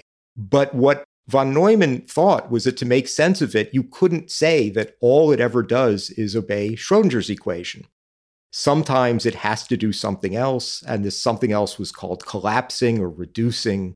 And when it does that, it doesn't behave linearly. It does something quite different. It's no longer deterministic. That's where the probabilities come in, because the idea was systems, two systems in the very same identical quantum state could then diverge because one collapses a certain way and the other collapses a different way. And they're just probabilities, and there's no causal account of why one did one and one did the other. So, that many people thought was kind of a messy and maybe incredible theory. If you try to take it seriously, your first question is, well, when does it do one and when does it do the other? Right? If it if if the wave function sometimes obeys Schrodinger's equation and sometimes it doesn't, what are the conditions under which it does each? And the canonical answer to that was, oh, when you make a measurement or when you make an observation. And if you then tie consciousness into observations, you get Wigner. All right. So now we've worked our way up to Wigner. Right. So Although- just a, a matter of intellectual housekeeping for me, I was using the Copenhagen interpretation to be synonymous with this claim that it is observation, i.e., consciousness, Mhm. that collapses the wave function. But now, are you, are you just differentiating observation and consciousness and, and giving Well, me Bohr and you know, by turns? Bohr, Bohr and Heisenberg and so on very strongly denied that they were making any mention of consciousness. I mean, what Bohr said But was, they were talking about observation, weren't they? Th- not really. I mean, all they they, they just they, their distinction was often between microscopic and macroscopic. So they would say, Right. look, a, a needle on a meter, it can't be in some weird, strange state. It's got to be classically described. It either is on the right or on the left. But then, what what was the origin of Einstein's gripe that you mean to tell me the moon only exists if somebody's looking at it? Right. Well, that's what, uh, again, they tied the collapses to something like measurements, but they didn't tie the measurements to consciousness. Okay. They more tied it to things like macroscopic objects Right, or okay. something like that. But, But, then, all these are vague terms. I mean, Yeah. Bell, John Bell wrote this wonderful paper called Against Quote Measurement. And he he lists a bunch of words that he says should not appear in any found any formulation of physics that aspires to be foundational. And there are words like macroscopic, microscopic, reversible, irreversible, Hmm. uh, and measurement, and so on, because he says these are vague. We don't know what they mean. They don't have any sharp meanings. And physics should be formulated in sharp terms. And certainly, he doesn't even mention consciousness. When he talks about information, he says that's vague too. So, anyway, the, the standard view was forced into a position of saying the wave function evolves in these two quite different ways. Einstein certainly never liked that. One reason he didn't like it was that these collapses seemed to be non local, seemed to be spooky action at a distance, as he said. He didn't like that. They're also supposed to be indeterministic.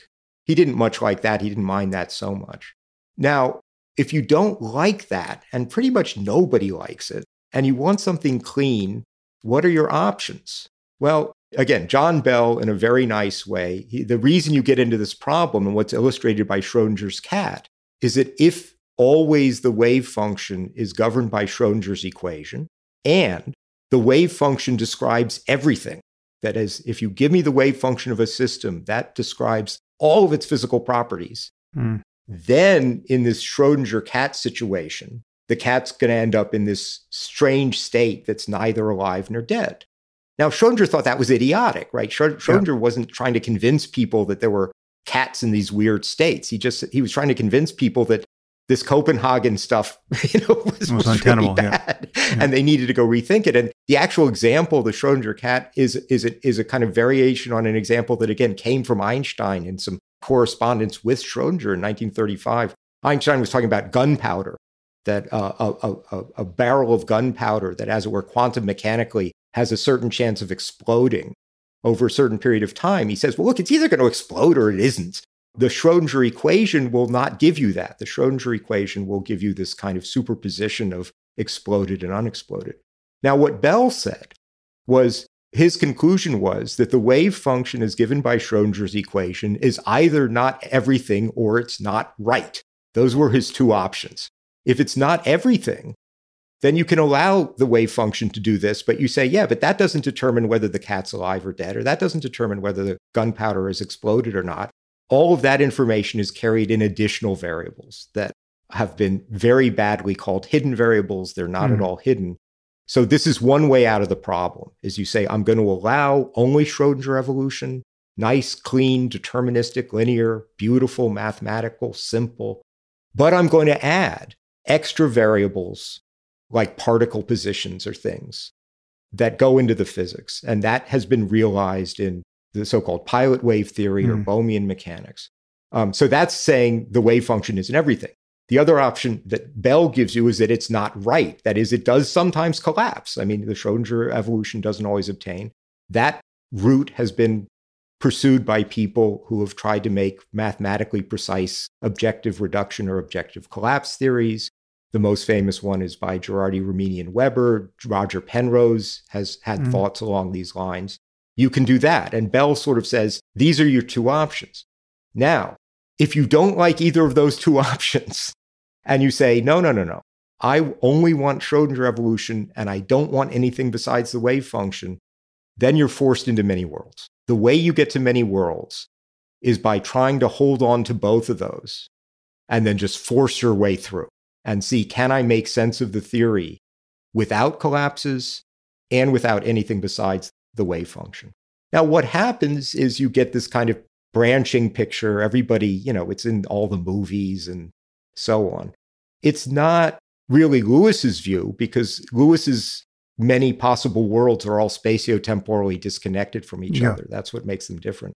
And these branches are all spatiotemporally connected to each other. They all grow out of the same trunk, right? Right. So they're not separated. And there, in the many worlds theory, you really can have that, as it were, one of these branches physically interferes with another branch. You know, how, how one branch goes can depend on what other branches there are. So these are really causally interacting things in principle. So yeah, there that and and there really wouldn't be even enough branches. There are lots of them, but not enough to underwrite all of our talk about possibility and so on. So yeah, but w- wouldn't it be if many worlds is just true?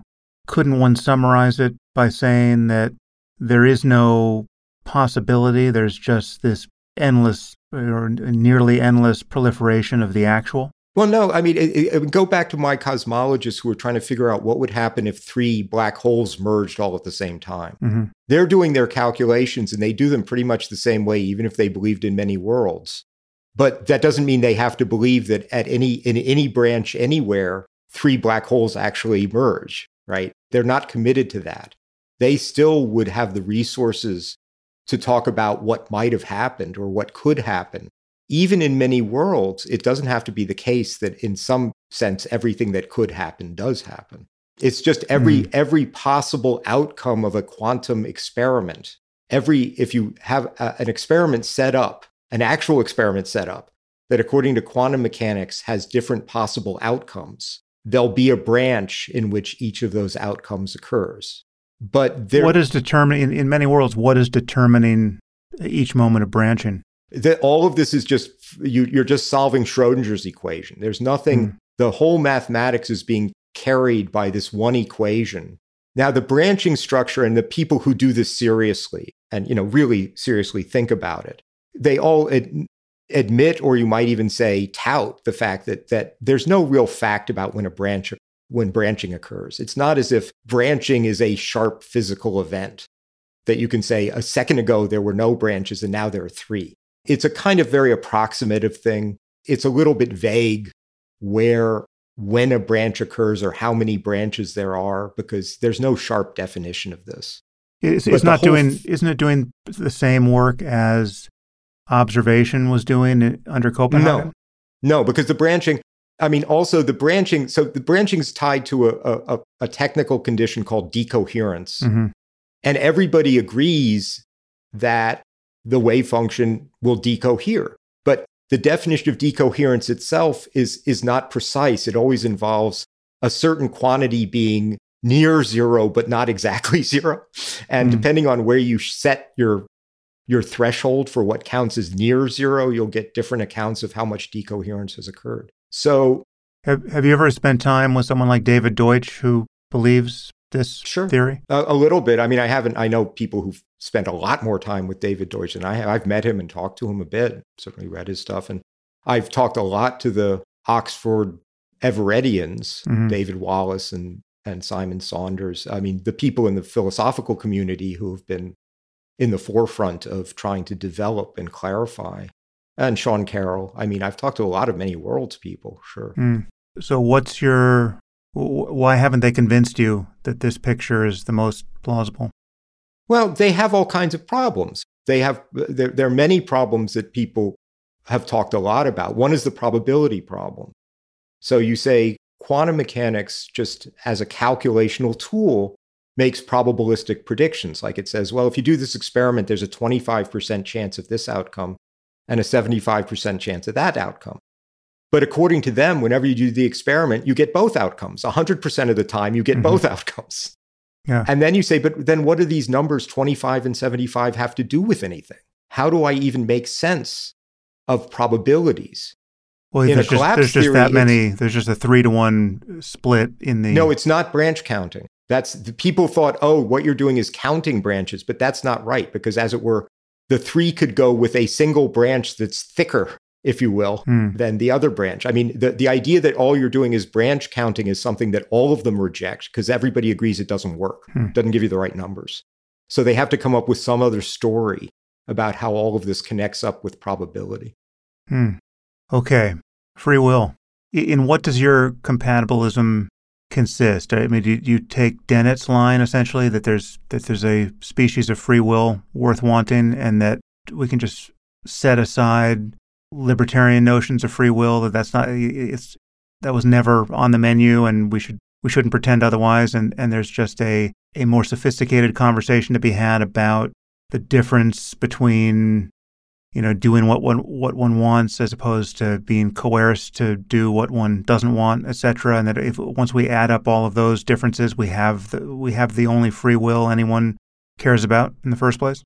Well, I, I, I mean, you could tie it to Den. I, I again, I like to go back to Locke and Hume because I think they just kind of settled the thing long before Dennett, and they just sat down and said, "All right, what do we mean when we talk about freedom and what do we mean when we talk about volition and volition is what underlies talk about will. Mm. and you know locke's point was first of all if you think about it the very phrase free will is itself a, a mistake. It's not the will that's either free or not free it's the person. So if i'm locked in a room i'm not free to leave. Uh, if the door is unlocked i am free to leave. And that just has to do with what i'm capable of and it's kind of straightforward. It's not nothing terribly Uh, you know, I, I, mean, Hume says this kind of freedom everyone has who isn't a prisoner and in chains. Mm-hmm. So the freedom part, or in some cases, you're not free to do things. If you throw me out the window, I'm not free to do anything but fall, right? Because it's not within my power to prevent my falling. Then what about the will part? Well, there's volition. Sometimes we do things and they're not volitions, they're not intentional. I sneeze, right? The doctor hits my knee and and and the and I kick, but not because I willed it to happen, not because I made a decision for it to happen or wanted it to happen. That's just an autonomic response. Okay, that's pretty clear. Hmm. Then, among, so some acts are involuntary, some are voluntary. Among the voluntary ones, some are deliberate, right? That is, I actually thought about it before I did it. I considered various alternatives. Gee, am I going to go to the, to the movies or am I going to go to the opera? You know, am I going to go to this restaurant or that restaurant? I actually went through a deliberative process. I considered different possibilities. I played them out in my mind. And on the basis of which one seemed preferable to me, that is, on the basis of my own desires, I chose the one I thought, mm-hmm. you know, I preferred. And if I do that, and then I'm free to do one or the other, and I do the one, I mean, what more do you want, right? I mean, maybe mm-hmm. you might say this is Dennett's worth having, but I don't, you know, Locke and Hume just say, but that's that's just what we call an act of free will, right? If I deliberate about something and consciously choose to do it, and then do it because I'm capable of doing it, what more is at issue here? Well, let's just take the, the simplest case. Let's say we had a Laplacian demon who could predict all of your actions in advance mm-hmm. because we actually live in a fully deterministic universe. Mm-hmm. You wouldn't feel that that erodes the experiential foundation of, of what, what, you're calling free will. I mean, if, if you had a readout, if I could show you that, you know, I, I had a, a script written in advance that included everything you said in this conversation, mm-hmm. wouldn't you feel like, okay, this is not the, the free will I thought I had, I no longer think I so have. Let, let me give you a non science fictiony example. Mm. And, and also, it, I have a million, I have a whole petting zoo of pet peeves, but Yes, we call it the Laplacian demon, but it was actually Boscovich almost as, much earlier. I mean, oh yeah, I didn't Laplace know. Was almost almost cribbed. I mean, if you read it, he was plagiarizing from Boscovich. Laplace, the, pl- the plagiarist. Yeah. Uh, yeah, he was. I mean, it's very interesting. Anyway, look, let me give you a non-science science fiction example. Hmm. Suppose you're at a restaurant and and you're going to be given a choice of desserts. One is a creme brulee, and the other is a bowl of broken glass. Hmm. I hereby predict with real certainty which one you're going to choose. I can predict that not because you're not free, but because you are free. Quite honestly, if you decided to, to, to, eat the broken glass, I would assume somebody was holding a gun to your head and you were not making a free, mm. you know, you were making certainly being coerced. Why? Because that, that's the, the preference you have. That's the preference anybody would have. The fact that I can predict you're going to do it, of course I can predict you're going to do it because those are your preferences and you're going to act in a way that'll maximize your preferences. Why why should my ability to predict that make you any less free? Well, because I think that sort of elides the the force of complete prediction here. So I mean we we when we're confronted with a system whose behavior we can fully predict, that is tantamount to saying that there is no freedom in the system, right? It's completely rigid. Now, however, however complicated it might be, if we know everything it's going to do in advance, it would be delusional of that system for it to think at any point along the way that it could have done otherwise because we know it can't do otherwise. If, if I can correct, I mean, uh, you're, you're, you're, you're saying I'm eliding something, but stick with my case. Mm-hmm. I actually do predict what you're going to do and I'm accurate about it. Does that take away your sense that you made a free decision? The reason you did one, one of the others, you preferred it. I, am I'm, I'm the wrong case because I, I actually I you'd eat the broken glass? No, no, but no, no, uh, no, but when I when I do what I prefer, that does not seem like evidence of free will to me. I mean, it, it, it seems like evidence of causes and conditions just playing out, right? And and when and where this becomes psychologically interesting and, and I think you know relevant to people is when they you know all too often can have to confront in themselves preferences they wish they didn't have or they wish they didn't have in that to that degree. They find it very difficult to change behavior. They want to change. Mm-hmm. There's a kind of a congress of selves in there in, in competition. And they, they find that something's getting a vote that they you know they wish they could have blocked in some sense, and so people are at you know at odds with themselves, and that and that makes the li- the limits of of freedom interesting. But for me, when I look at you know every case of doing anything, of thinking anything, I just see each next thing appearing in consciousness and becoming actionable or not for reasons that are subjectively totally mysterious, right? So, like for instance, if if you say to me, uh, I mean, take the more relevant case of you know I, I'm I'm looking at a menu and there are two desserts that I actually do want and I have to choose between them. Mm-hmm. Uh, I mean, this is the paradigmatic case of you know where I wherein I exercise my free will. I, I can take as long as I want. Say, there's no coercion. No one no one's impatiently demanding that I make up my mind. And let's say I spend an hour and a half bouncing back and forth between creme brulee and, and ice cream, mm-hmm. and, I, and I like both and I might choose one or the other on any given night for reasons that I might be able to d- defend in retrospect. But in the moment, as I bounce between them, it is eeny, meeny, miny, mo style. It is genuinely inscrutable to me why one preference becomes effective on a Tuesday and another becomes effective on a Wednesday. And yes, I'm I'm gratifying my preferences, right? I'm not I'm not unhappy with the outcome, but there's a mystery at my back which we may know something about in the end. It's a neurophysiological mystery at one level, it's a mental mi- mystery at another. If I had to invoke all of the network of causes that explain it, I'm, I'm, I'm sure you know it's it's determined you know add add as much determinism and randomness as you want you know we're talking about my genes and we're talking about you know neurotransmitters and we're talking about you know in you know various inputs to my nervous system that are effective or not for reasons that are contingent but all of that is happening in the dark with respect to me as a conscious witness of what it's like to be me and what i'm all i have available to me as a matter of experience is this final crossing of the finish line intentionally and as a matter of my behavior where I say, oh, you know, I'm going to take the I'm going to take the creme brulee this time. Mm-hmm. And and that's the buck stops there, but that is in my view totally compatible with one of these cartoon scenarios where there's an evil genius in the next room controlling my brain over Wi-Fi saying, "You know what? Let's give him the creme brulee tonight." And, you know, he hits a final keystroke and I subjectively think, you know what? I think I'm gonna I'm gonna have the creme brulee tonight.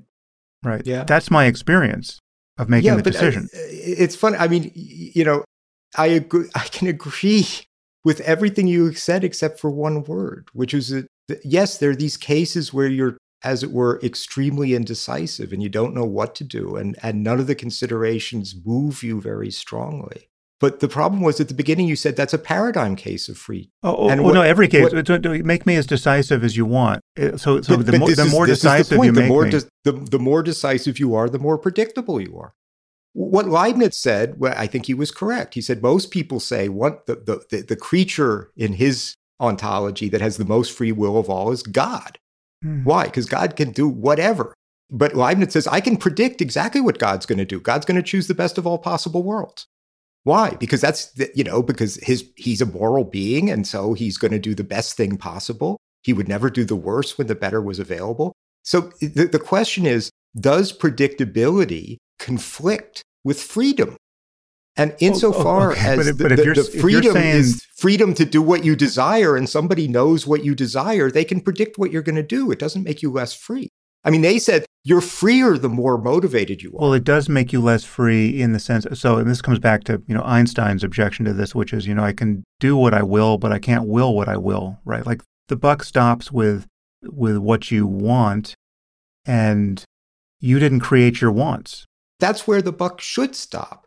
Why should I have to will what I will? Of course, if you demand that I will that I will, and then I will that I will that I will, and so on, I'm in an infinite yeah. regress, and you've set up a mug's game. But why should I care? I've got my desires. Somebody wants to wants money and they mm. consider robbing a bank.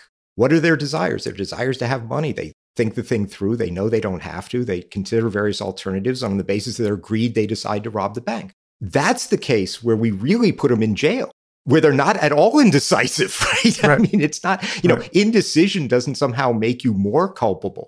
when when you No. do something. I mean, we normally think that being torn and being indecisive before you finally settle on something, if anything, makes you less culpable.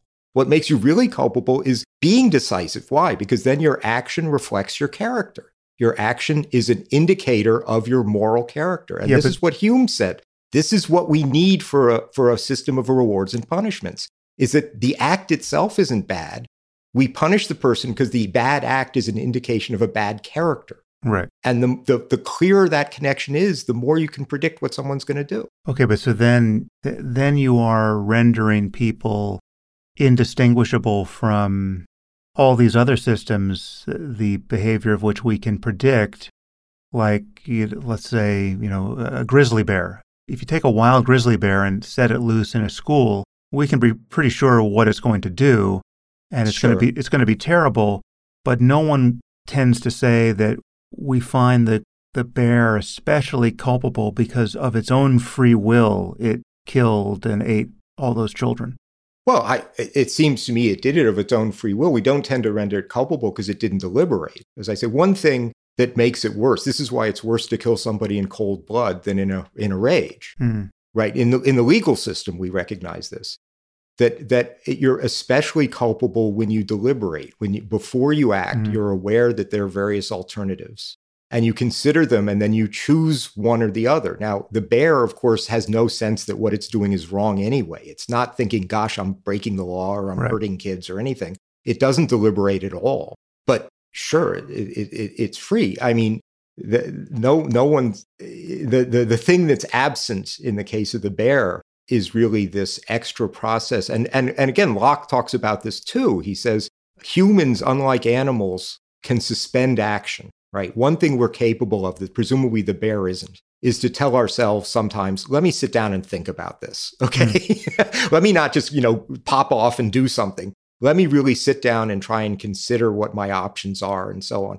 And the more deliberate you are, the more culpable you are on what you finally decide.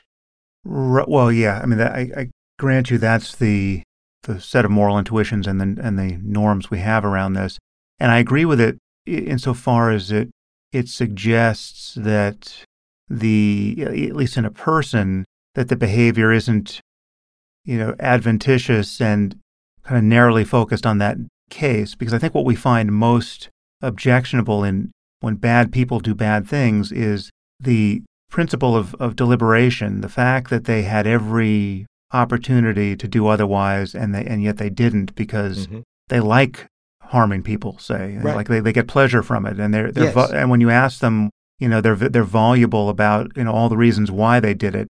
They don't find their behavior inscrutable. They Sure. it was precisely what they wanted to do. Uh, mission accomplished.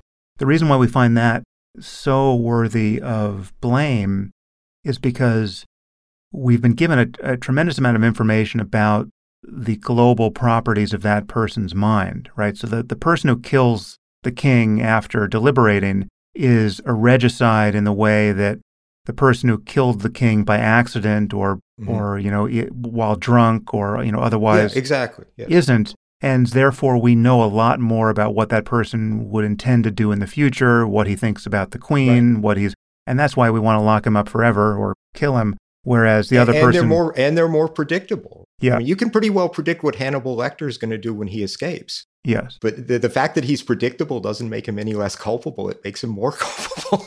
right? yeah. Well, I, I guess so. In some ways, you're you're biting the bullet in a way that is, I mean, make it, making you aligning you a fair amount with how I view things, but I think it's not.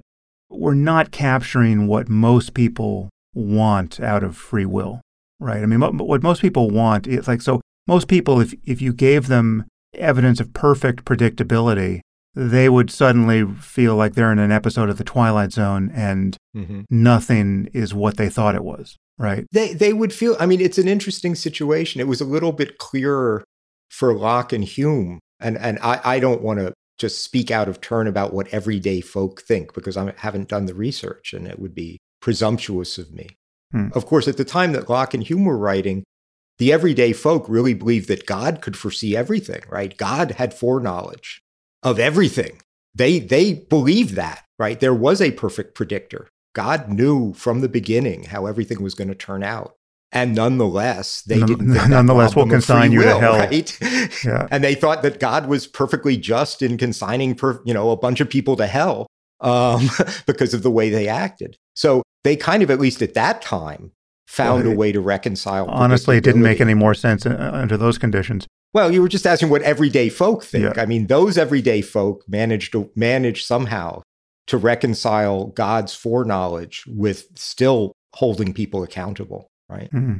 Okay, so just to make sure I, I and the listeners understand your view here, even under conditions of perfect determinism and predictability, you feel that what you mean by free will is totally conserved because Mhm. re- re- really we're just talking about free people able to live out the consequences of their Mhm. desires and intentions and Yeah, that, that's why this position is called compatibilism. It just says that, that the idea that there's a conflict between physical determinism and free will is an illusion. There's, they're, they're compatible with each other, right? They're, they're really addressed to different topics. Right. Yeah.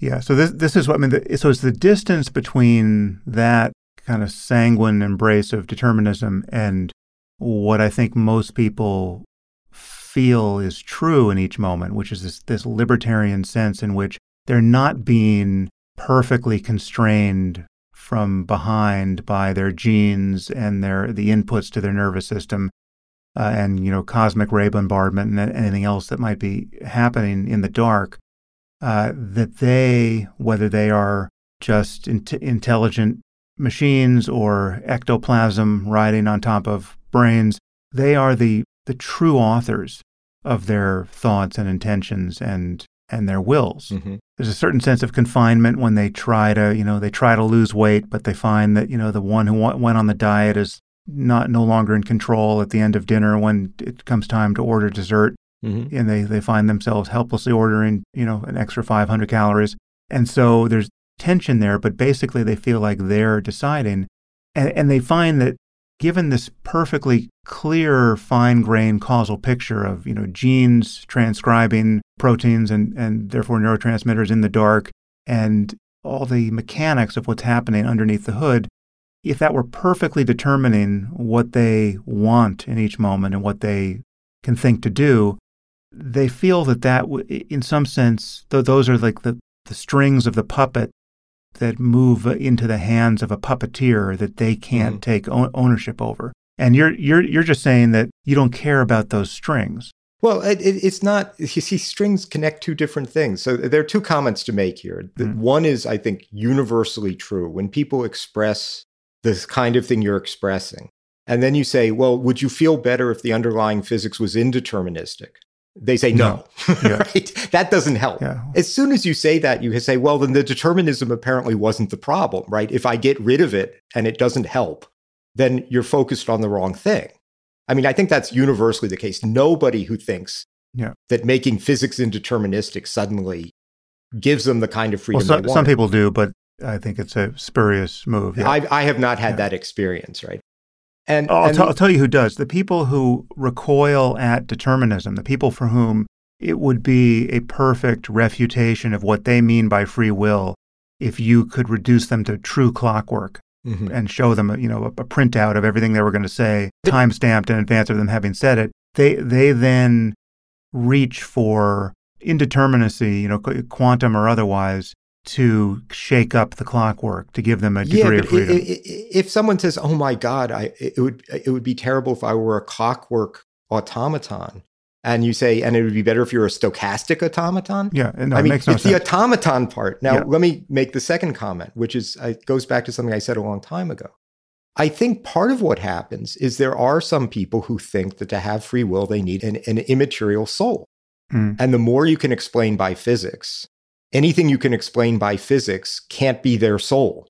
And so, if you can get from the beginning to the end of the action without going outside of physics, then they're kind of, I don't know, they've been pushed off the stage. Yeah, but also I think that's just a mistake. I think, look, I am my brain.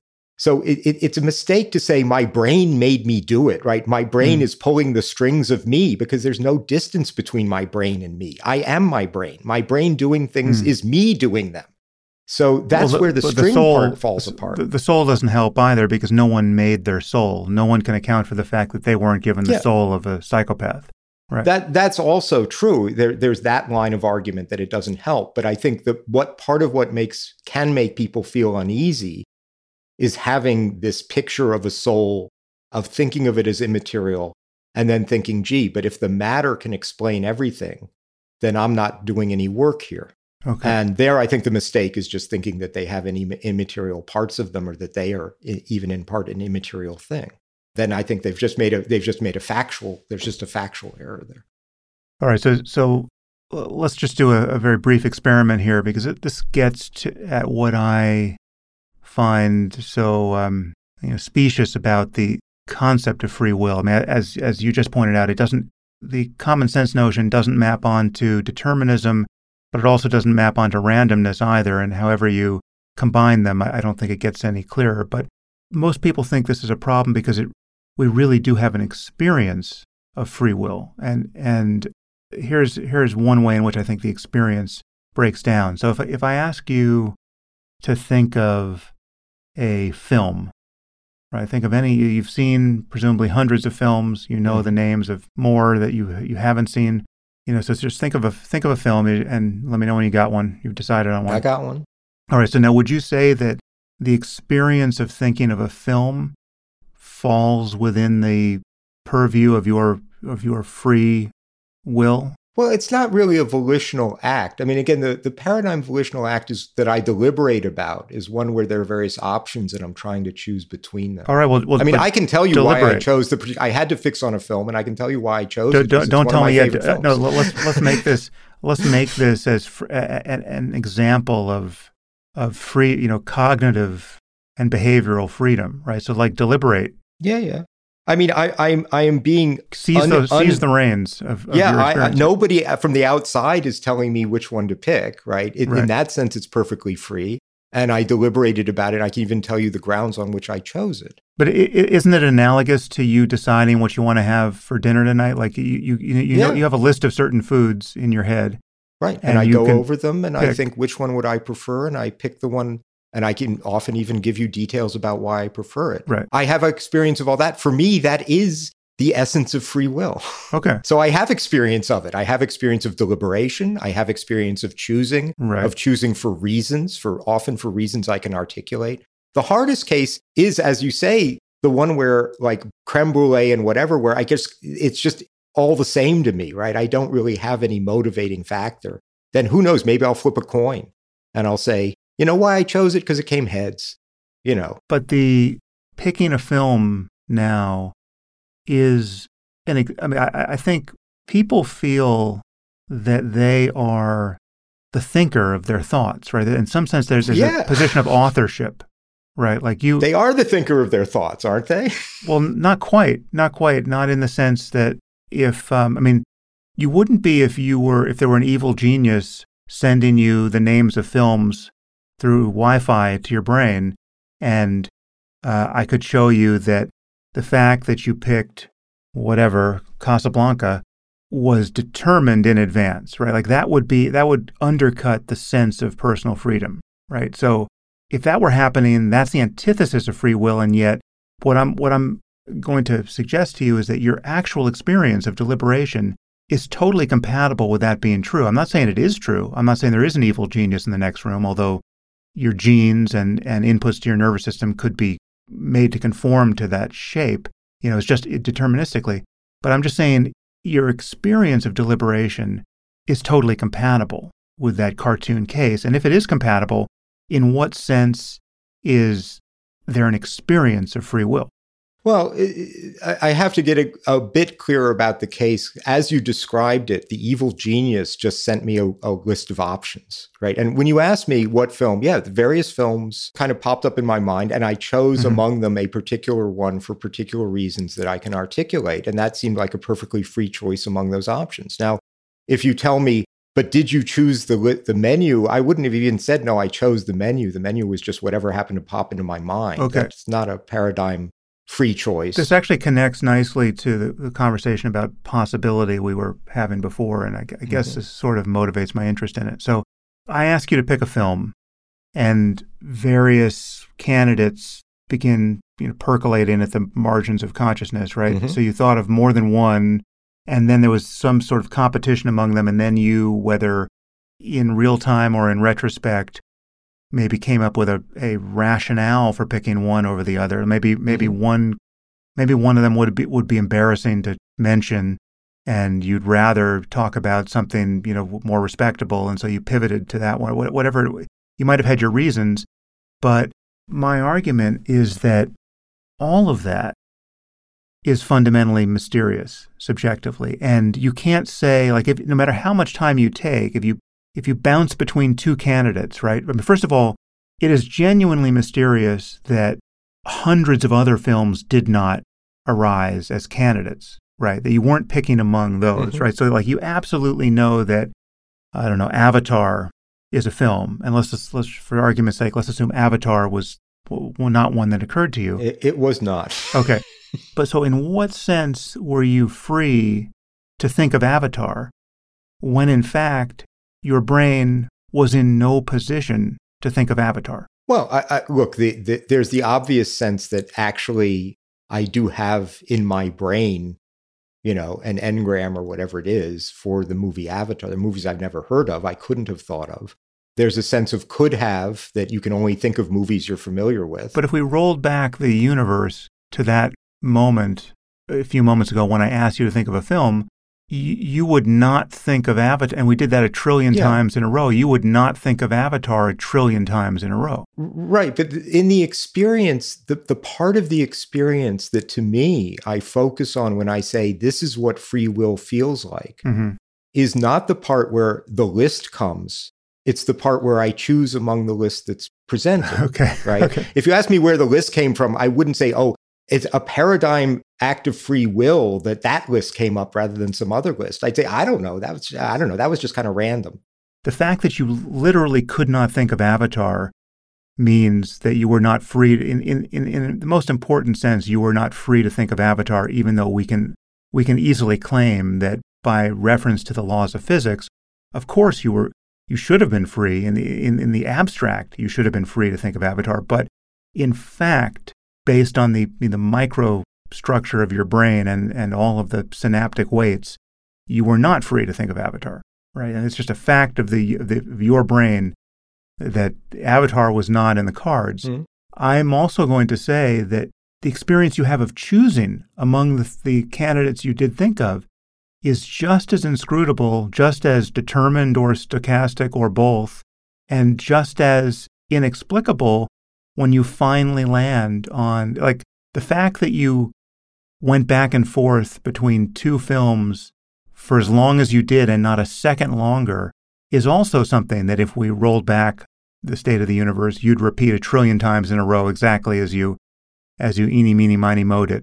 And in that there's no no not even a semblance of what most people mean by freedom. But let me let just say, I didn't eeny, meeny, miny, mo anything. Uh, Well- I didn't ever. Uh, That's a really random way to make a choice that we learn as kids. Okay, but but so then your reasons. But then I know look- why look- I chose the one I chose, and in fact, it's because I really like the film, and that also explains why Avatar would would probably not even percolate up because it is nowhere near the top of my list of favorite Right. films. Right, my brain would have been making a terrible mistake if understanding I was going to choose on the basis of which films I liked.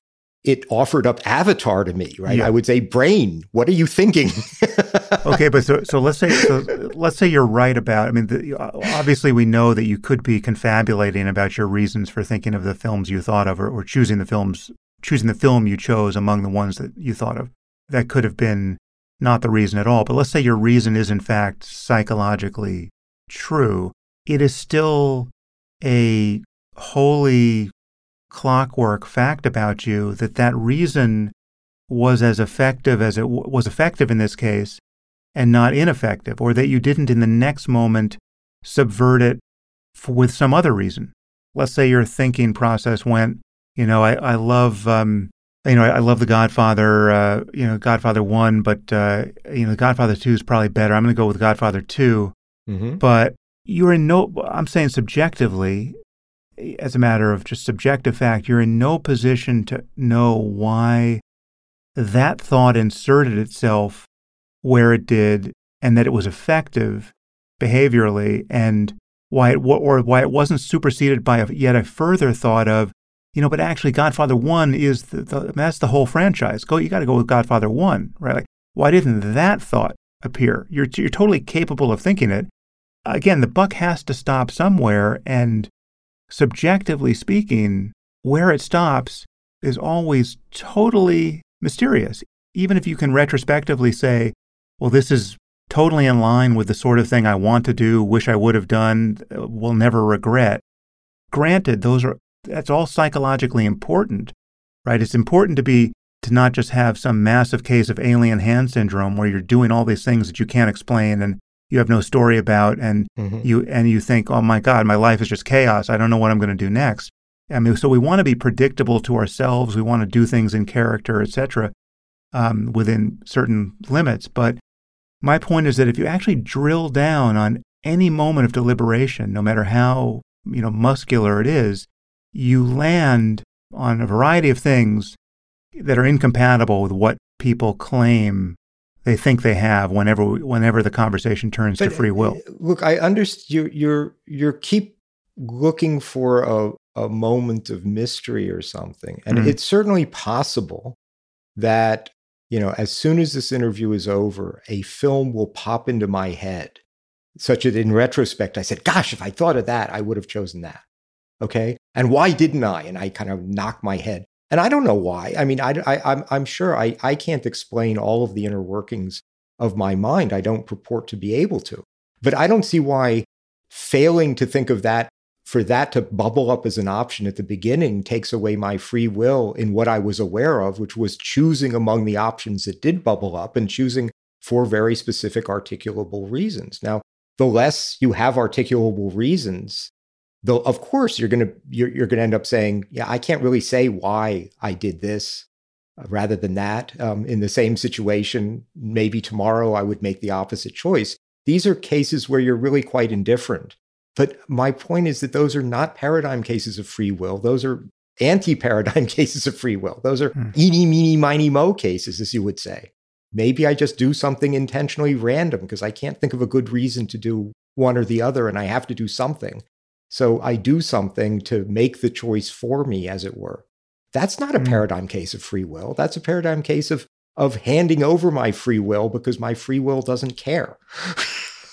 For you, the par- paradigm case of free will is where you most helplessly want to do the thing on offer and you do it with a hundred percent of your will. Why? Why? Where did helpless come from? Well, b- b- I really don't it, like to eat broken glass. I mean, I, I don't exactly, feel helpless yeah. when I You're not free. broken You're, glass for the creme brulee. No, but, it, but it's almost like the last thing I feel. It's it's almost like you're saying it, like this movie quiz would become more and more ex- exemplary of free will if you only ever thought about one movie and you loved it with your whole being. Yeah. Right. The like, more so I like can, I, I, say think of a movie and all you ever think about is Rocky 3 mm-hmm. and then all the more freely I will choose that. Absolutely. Because that's a condition my of, choice of is explained by compulsion. my preference. But that No, no, it's preference. Yeah, okay, but it's because I like it better. It's my preference. I'm getting what I want. But so, so and it's very clear what I want.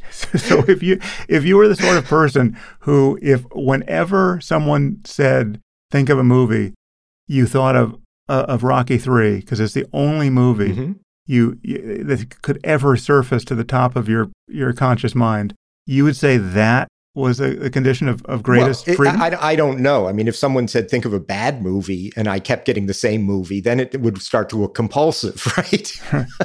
I mean, I was just thinking, you know, if I'm if I'm going to choose a movie and my basic my my basic decision value here is that it's a good movie, mm. then yeah, there's some that come up. Of course, if if that was the only one that came up in every circumstance of every choice, um, no matter how characterized, then that would look absolutely monomaniacal and kind of crazy. Hmm. But yeah, that's not the situation. I sort of feel like I, I thought I knew the basis on which I would choose. My mind then offered up some pretty plausible candidates hmm. that, on further consideration, one popped out for me for reasons I could probably articulate. That doesn't feel constrained or helpless, just the opposite. The more I can articulate why I did what I did, the freer I feel.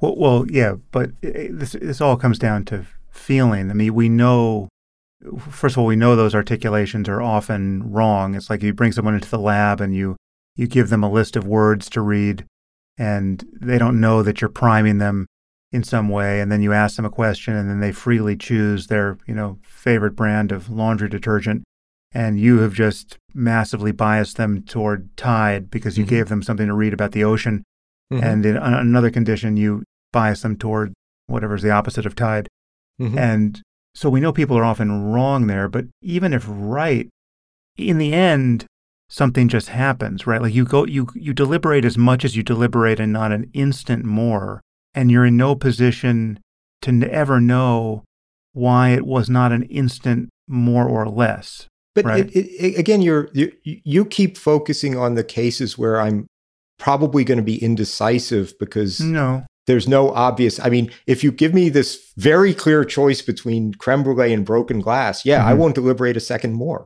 It's obvious which is better. It's obvious which I want. Why would I deliberate longer? Am I going to think if I sit here and contemplate the broken glass for another five minutes, it'll all of a sudden look yummy to me? I mean, it ends because, of course, it's a decisive ending. I know what my preferences are in that case. It's not even close. Okay, but then insofar as you make someone, if you simplify their psychology down to they're always acting on the base of a on the basis of a preference so strong that it has a hundred percent chance of being efficacious, right? I mean, that's uh, the other name for that is a compulsion. But that that's not what I'm doing. I'm not trying to say our psychology is always like that. I'm saying those instances are clear instances of free choices. And and so the, if if there's in, there's nothing in the internal feel of making a clear choice like that that feels to me unfree. Just the opposite. Now, of course, in everyday life, there are all kinds of complicated decisions and all kinds of many different aspects that have to be considered and incomparable goods that sort of have to be compared. And it's hard and it takes a long time to deliberate. And you're often not sure that you made a good decision. I mean, I'm certainly not saying the example I'm giving you is my prime example of human psychology. I'm just saying it's a clear example of a decision that would strike people as a completely free decision. All the more free because it was so clear to them what they well, wanted to do. Well, there's no, de- I mean, in the case of creme brulee and broken glass, there, there's no decision to make because they, they want the creme brulee. They don't want the broken glass. They're going to reach for what they want. And it's, I mean, it's, it's a, which do you like more, pleasure or pain? I'll take pleasure. Mm-hmm. But the, the crucial bit for most people is the could have done otherwise piece. Like in the case of ordering creme brulee over broken glass, they're not going to revisit the decision and say, I could, you know, it turned out differently than I was expecting and I, I wish I had done otherwise and I could have done otherwise. I'm, well, I'm uh, culpable look, for I, that decision. I have a, a, bit of that when I talk about deliberation, right? Del- deliberation involves considering different alternative courses of mm-hmm. action. Mm-hmm.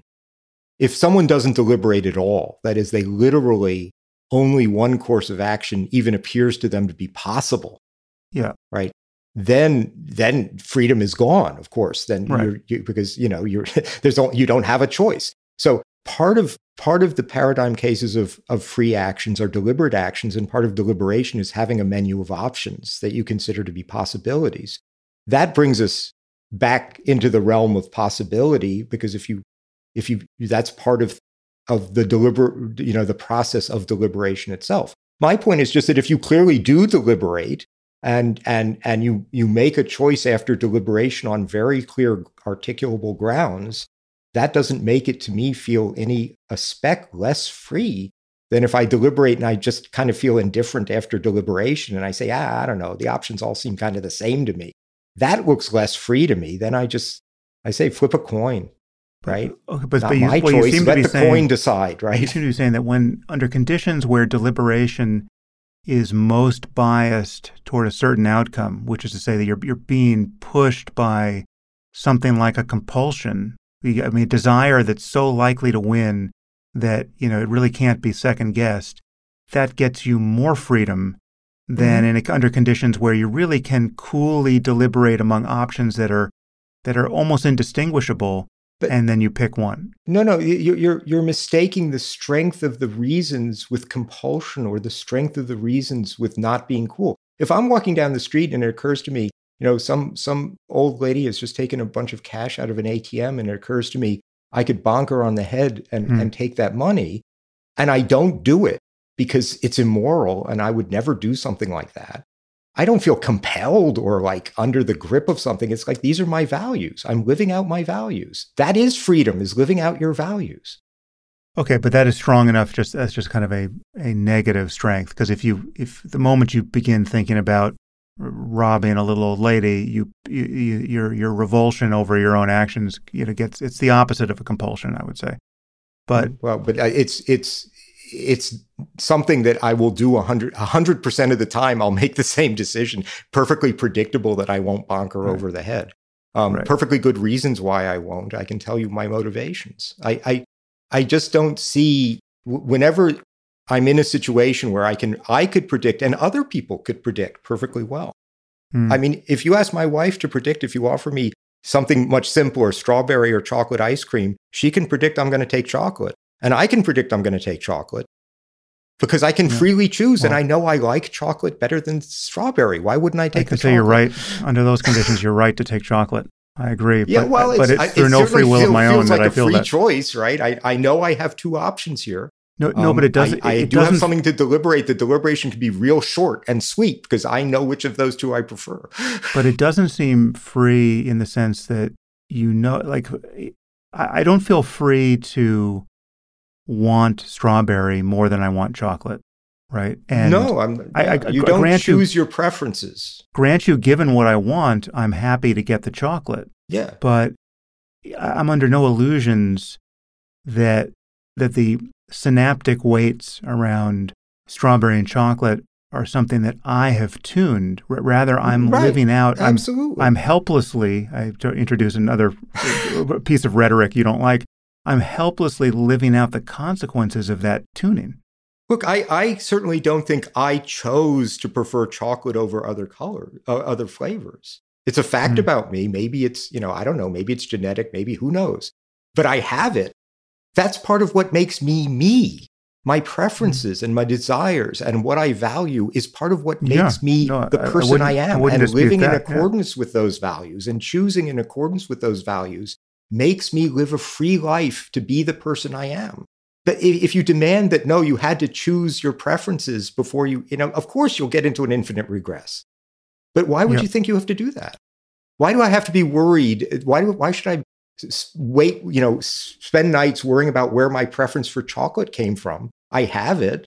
There are lots of preferences that people have that they're, they don't have a second order desire for, right? So they, you know, people are addicted to mm-hmm. alcohol or something else that, sure. and, they, and they, they, they notice the negative effects of this in their lives, and they and nevertheless they find it very difficult to change their behavior, and, sure. and so you know there's all and of that. The, and then there's a conflict between, as it were, who you are and who you want to be. Yeah, and that's a psychologically very difficult situation, and and everybody, you know, then then you feel conflicted because you are conflicted. You have, as it were, first order desires and second order yeah. desires about your desires, and they conflict with each other and you're trying to resolve them and maybe you don't have enough willpower to, to resolve them the way you as it were your higher more rational mind wants to i'm not denying any of that mm. psychology. It's it's it's very compelling and that's part of also what makes people human is is these conflicts.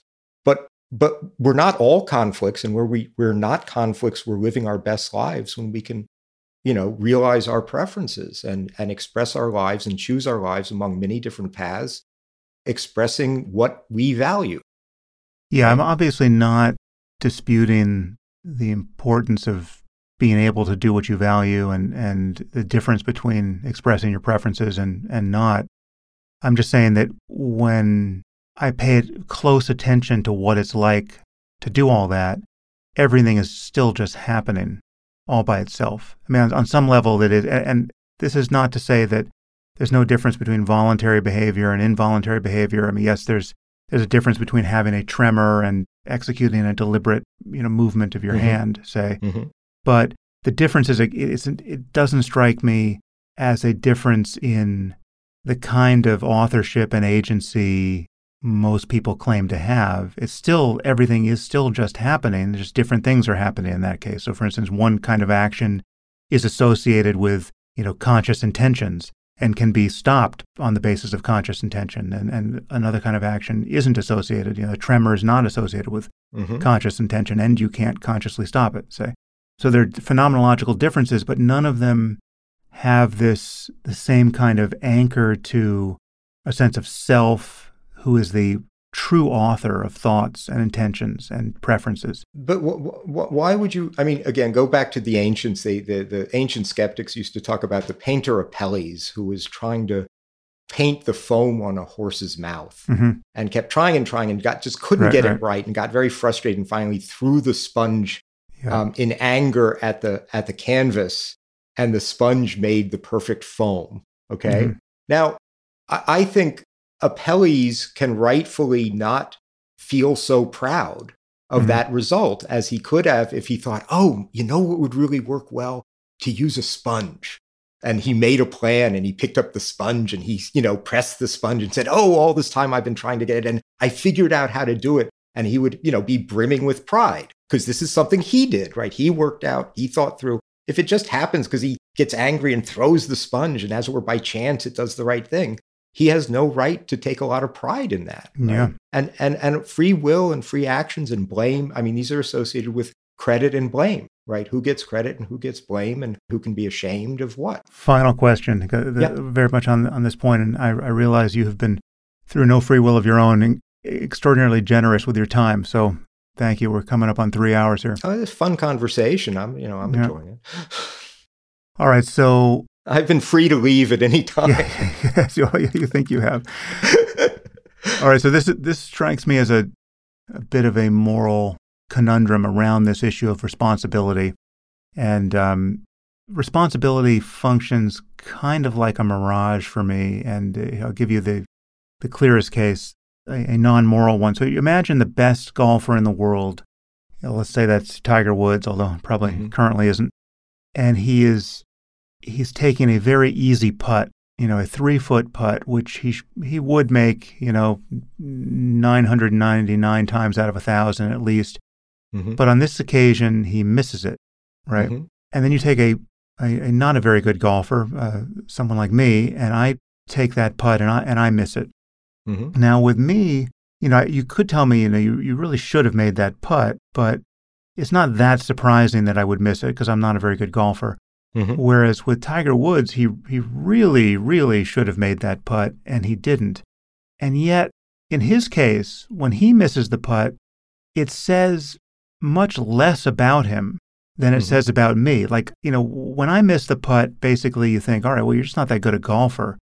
When he misses the putt, something is wrong with the universe, right? Like his his culpability for missing that putt is very hard to pin on him because he's the best golfer in the world who doesn't miss that sort of putt, and he's not going to miss it next time. So when he misses it, he's not guilty by reason of bad luck on some level, and yet he's the most competent person in the world to make that putt. If anyone should have made the putt, it's him, and yet it's just a genuine mystery that he missed it. Now, we might be able to figure out the physics of why he missed it, but the physics aren't going to land on him in the normal sense because you can't say he should have tried harder. You can't say he should have practiced more. You can't say he should have had more natural talent because he's the best who's ever played the game. Mhm. Now, take a moral example of this where you have the like the, the most ethical person who's ever lived, who the person who's proven his wisdom and his compassion more than anyone else in every relevant circumstance. And then that person does something absolutely horrific and worthy of condemnation, right? Mhm. That's precisely the person for whom we would say, wait a minute, there's no way that's really a reflection of his character or her character. Something insane has happened. I- I- like th- th- this is so out of character the person is sort of you know not guilty by reason of insanity, almost by definition, right? So where, how is it that in the case of greatest competence in each of these cases, we find it harder and harder. The, more you dial up competence, the more you dial mm-hmm. up they should have been able to do otherwise. The fact that they didn't do otherwise seems to let them off the hook. Mm-hmm. All right, so let me let me try and talk through this case. Let me start with the. I think the golf case and the moral case are rather different, but let me start with the golf case. Mm. So we all agree that Tiger Woods is a more skilled putter than you are. Um, and and and no doubt, if if we had the two of you do a hundred or a thousand putts from the same distance, we would find that Tiger Woods would sink a heck of a lot more of them than you did, right? I mean, he's more skilled. There's no question about that. Uh, normally, in a, in a, in a, in that kind of activity, we don't expect those skills to be absolutely perfect, right? No bowler mm. only bowls strikes. No, you know, it's just not within the human capacity to have such preternatural control over everything as to get it right all the time. Nonetheless, Tiger Woods is perfectly skilled. Now, what should he say when he misses the putt? I don't know. I mean, if if he feels like he did everything the way he normally does it, mm-hmm. and it didn't go in, the right attitude for him to take is well, you know, it, sometimes it doesn't go in. I mean, there's only so much you can do. If his mind wandered, if he you know, if he looked up, if he felt like his stance was wrong, if he can identify some flaw, some particular flaw, then he can beat up on himself and say, I had a lapse, right? That was a real a lapse. That lapse was my fault. So I think that's kind of, you know, how to deal with that case depends really on what, what was going on in Tiger Woods. But he's the kind of, precisely the kind of person for whom a lapse like that is least likely and, le- and least in character right? So like, what, oh, maybe he has that but, lapse. But there's just a question in the in the cases you described it. You could you could fill out the case where he did have a lapse, right? He just lost concentration and he's aware mm-hmm. of hmm. it. Or maybe he didn't lose concentration. Maybe from the inside, it felt like every other good putt he's ever made, and right. it just bounced wrong or whatever. You know, I uh, now in the case of the moral person, the thing is the exercise of that moral decision making it's not like a skill like putting that we don't expect it to be perfect. We think, look, you know, you're just deliberating over various courses of action. If one course of action is clearly immoral, you should never choose it, ever, ever, ever, right? Well, um, okay, let, not, let, us say yeah. it's not deliberate. Let's don't make it so deliberative. Let's just say he or she says something, you know, absolutely cruel. So make it more put-like, make it more briefer. It's just like the thing, the next thing they say is just eh, you know an expression of well, you know genuine yeah, contempt is, for another person.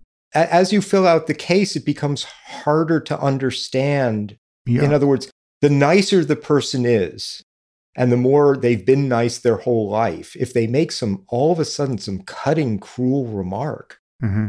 I, we of course are astounded and we don't know quite what to make of it. I mean, one of your thoughts is, yeah, there's something literally they had a, a, a stroke. I mean, something's happened to them. Maybe you think, gosh, maybe they were never that nice all along. Maybe it was all part of a facade. Maybe I didn't understand that all the time they've been having these internal, you know, cutting thoughts that they just never express. I think you would have to give me a lot more detail about what went on.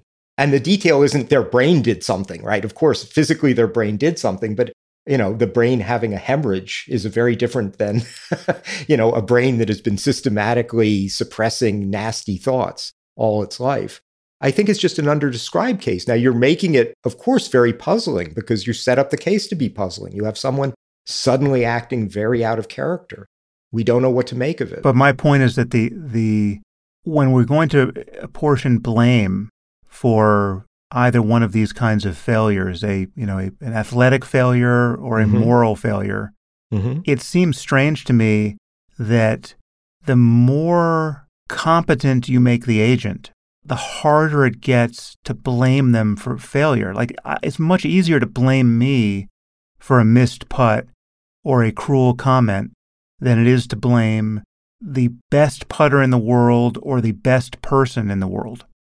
Well, I, I yeah, I guess I don't. I, I personally would not have that. I, and, and, now we're just having you know intuitive reactions mm-hmm. to the cases. Um, the duffer who missed it, I don't feel like beating up on him. I, oh, you know, oh, look, you're just you haven't had that much practice. You're not that good. Don't worry about it.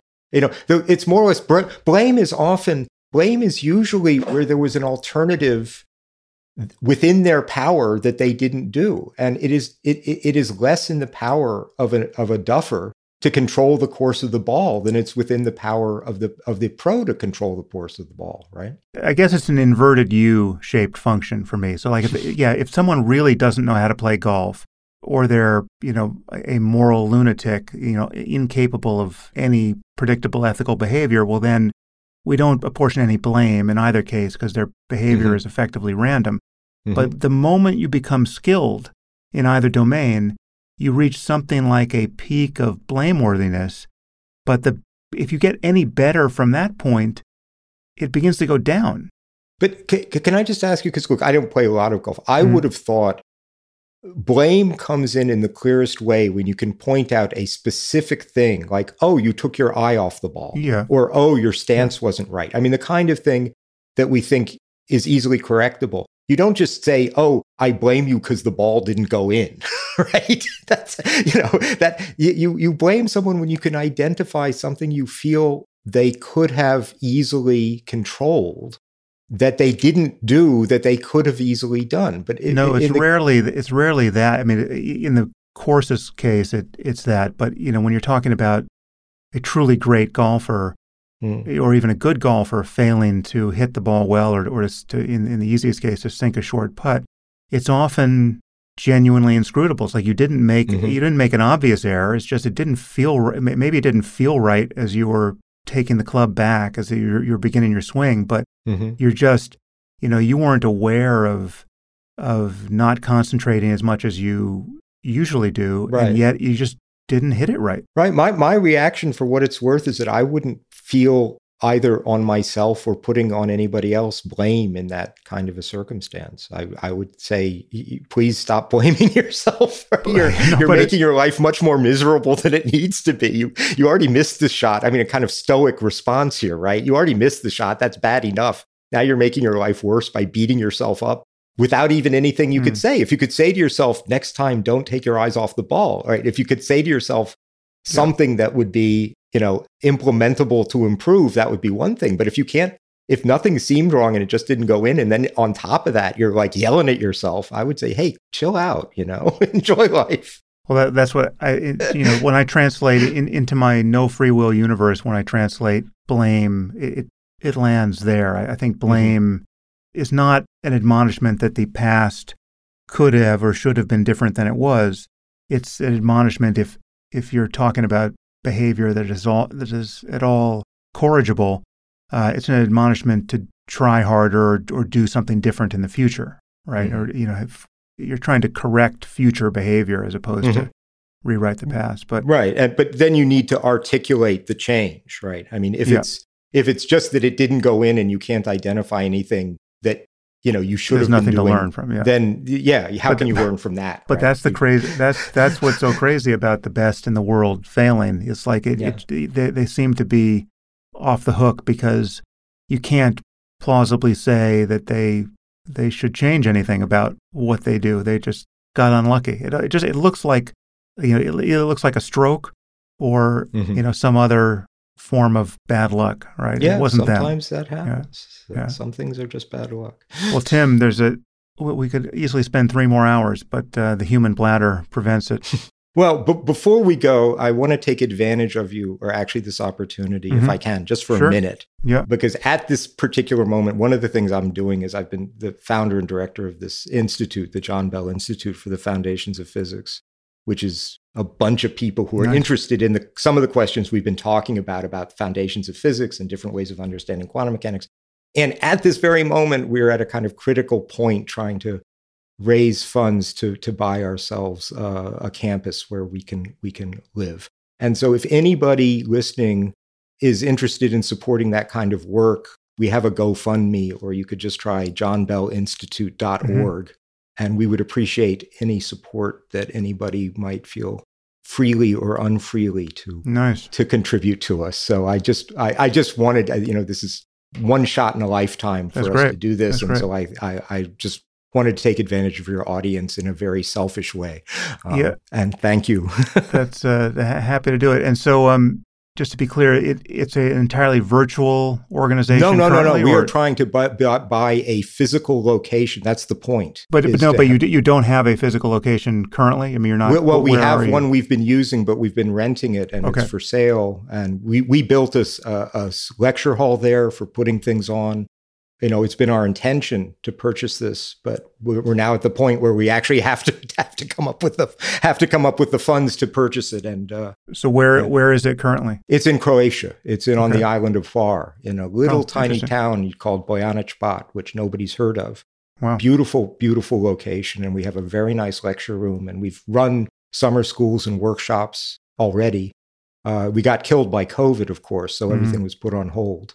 It started right before covid so do you have a getting ramped up again? Uh, I mean, I haven't haven't looked at the the website. So do, mm-hmm. do you have um, relevant information uh, on the website about your yes. collaborators and all that? The, yes, uh, everybody, the board of directors, all the members, cool. the faculty, everything is listed. If you go to www.johnbellinstitute.org, Correct. you can find out everything you'd ever want to know about what we do and who's doing it. Wonderful. Well, um, I hope this is the first of many conversations, Tim. Thank you so much for your time. Thank you. I appreciate it.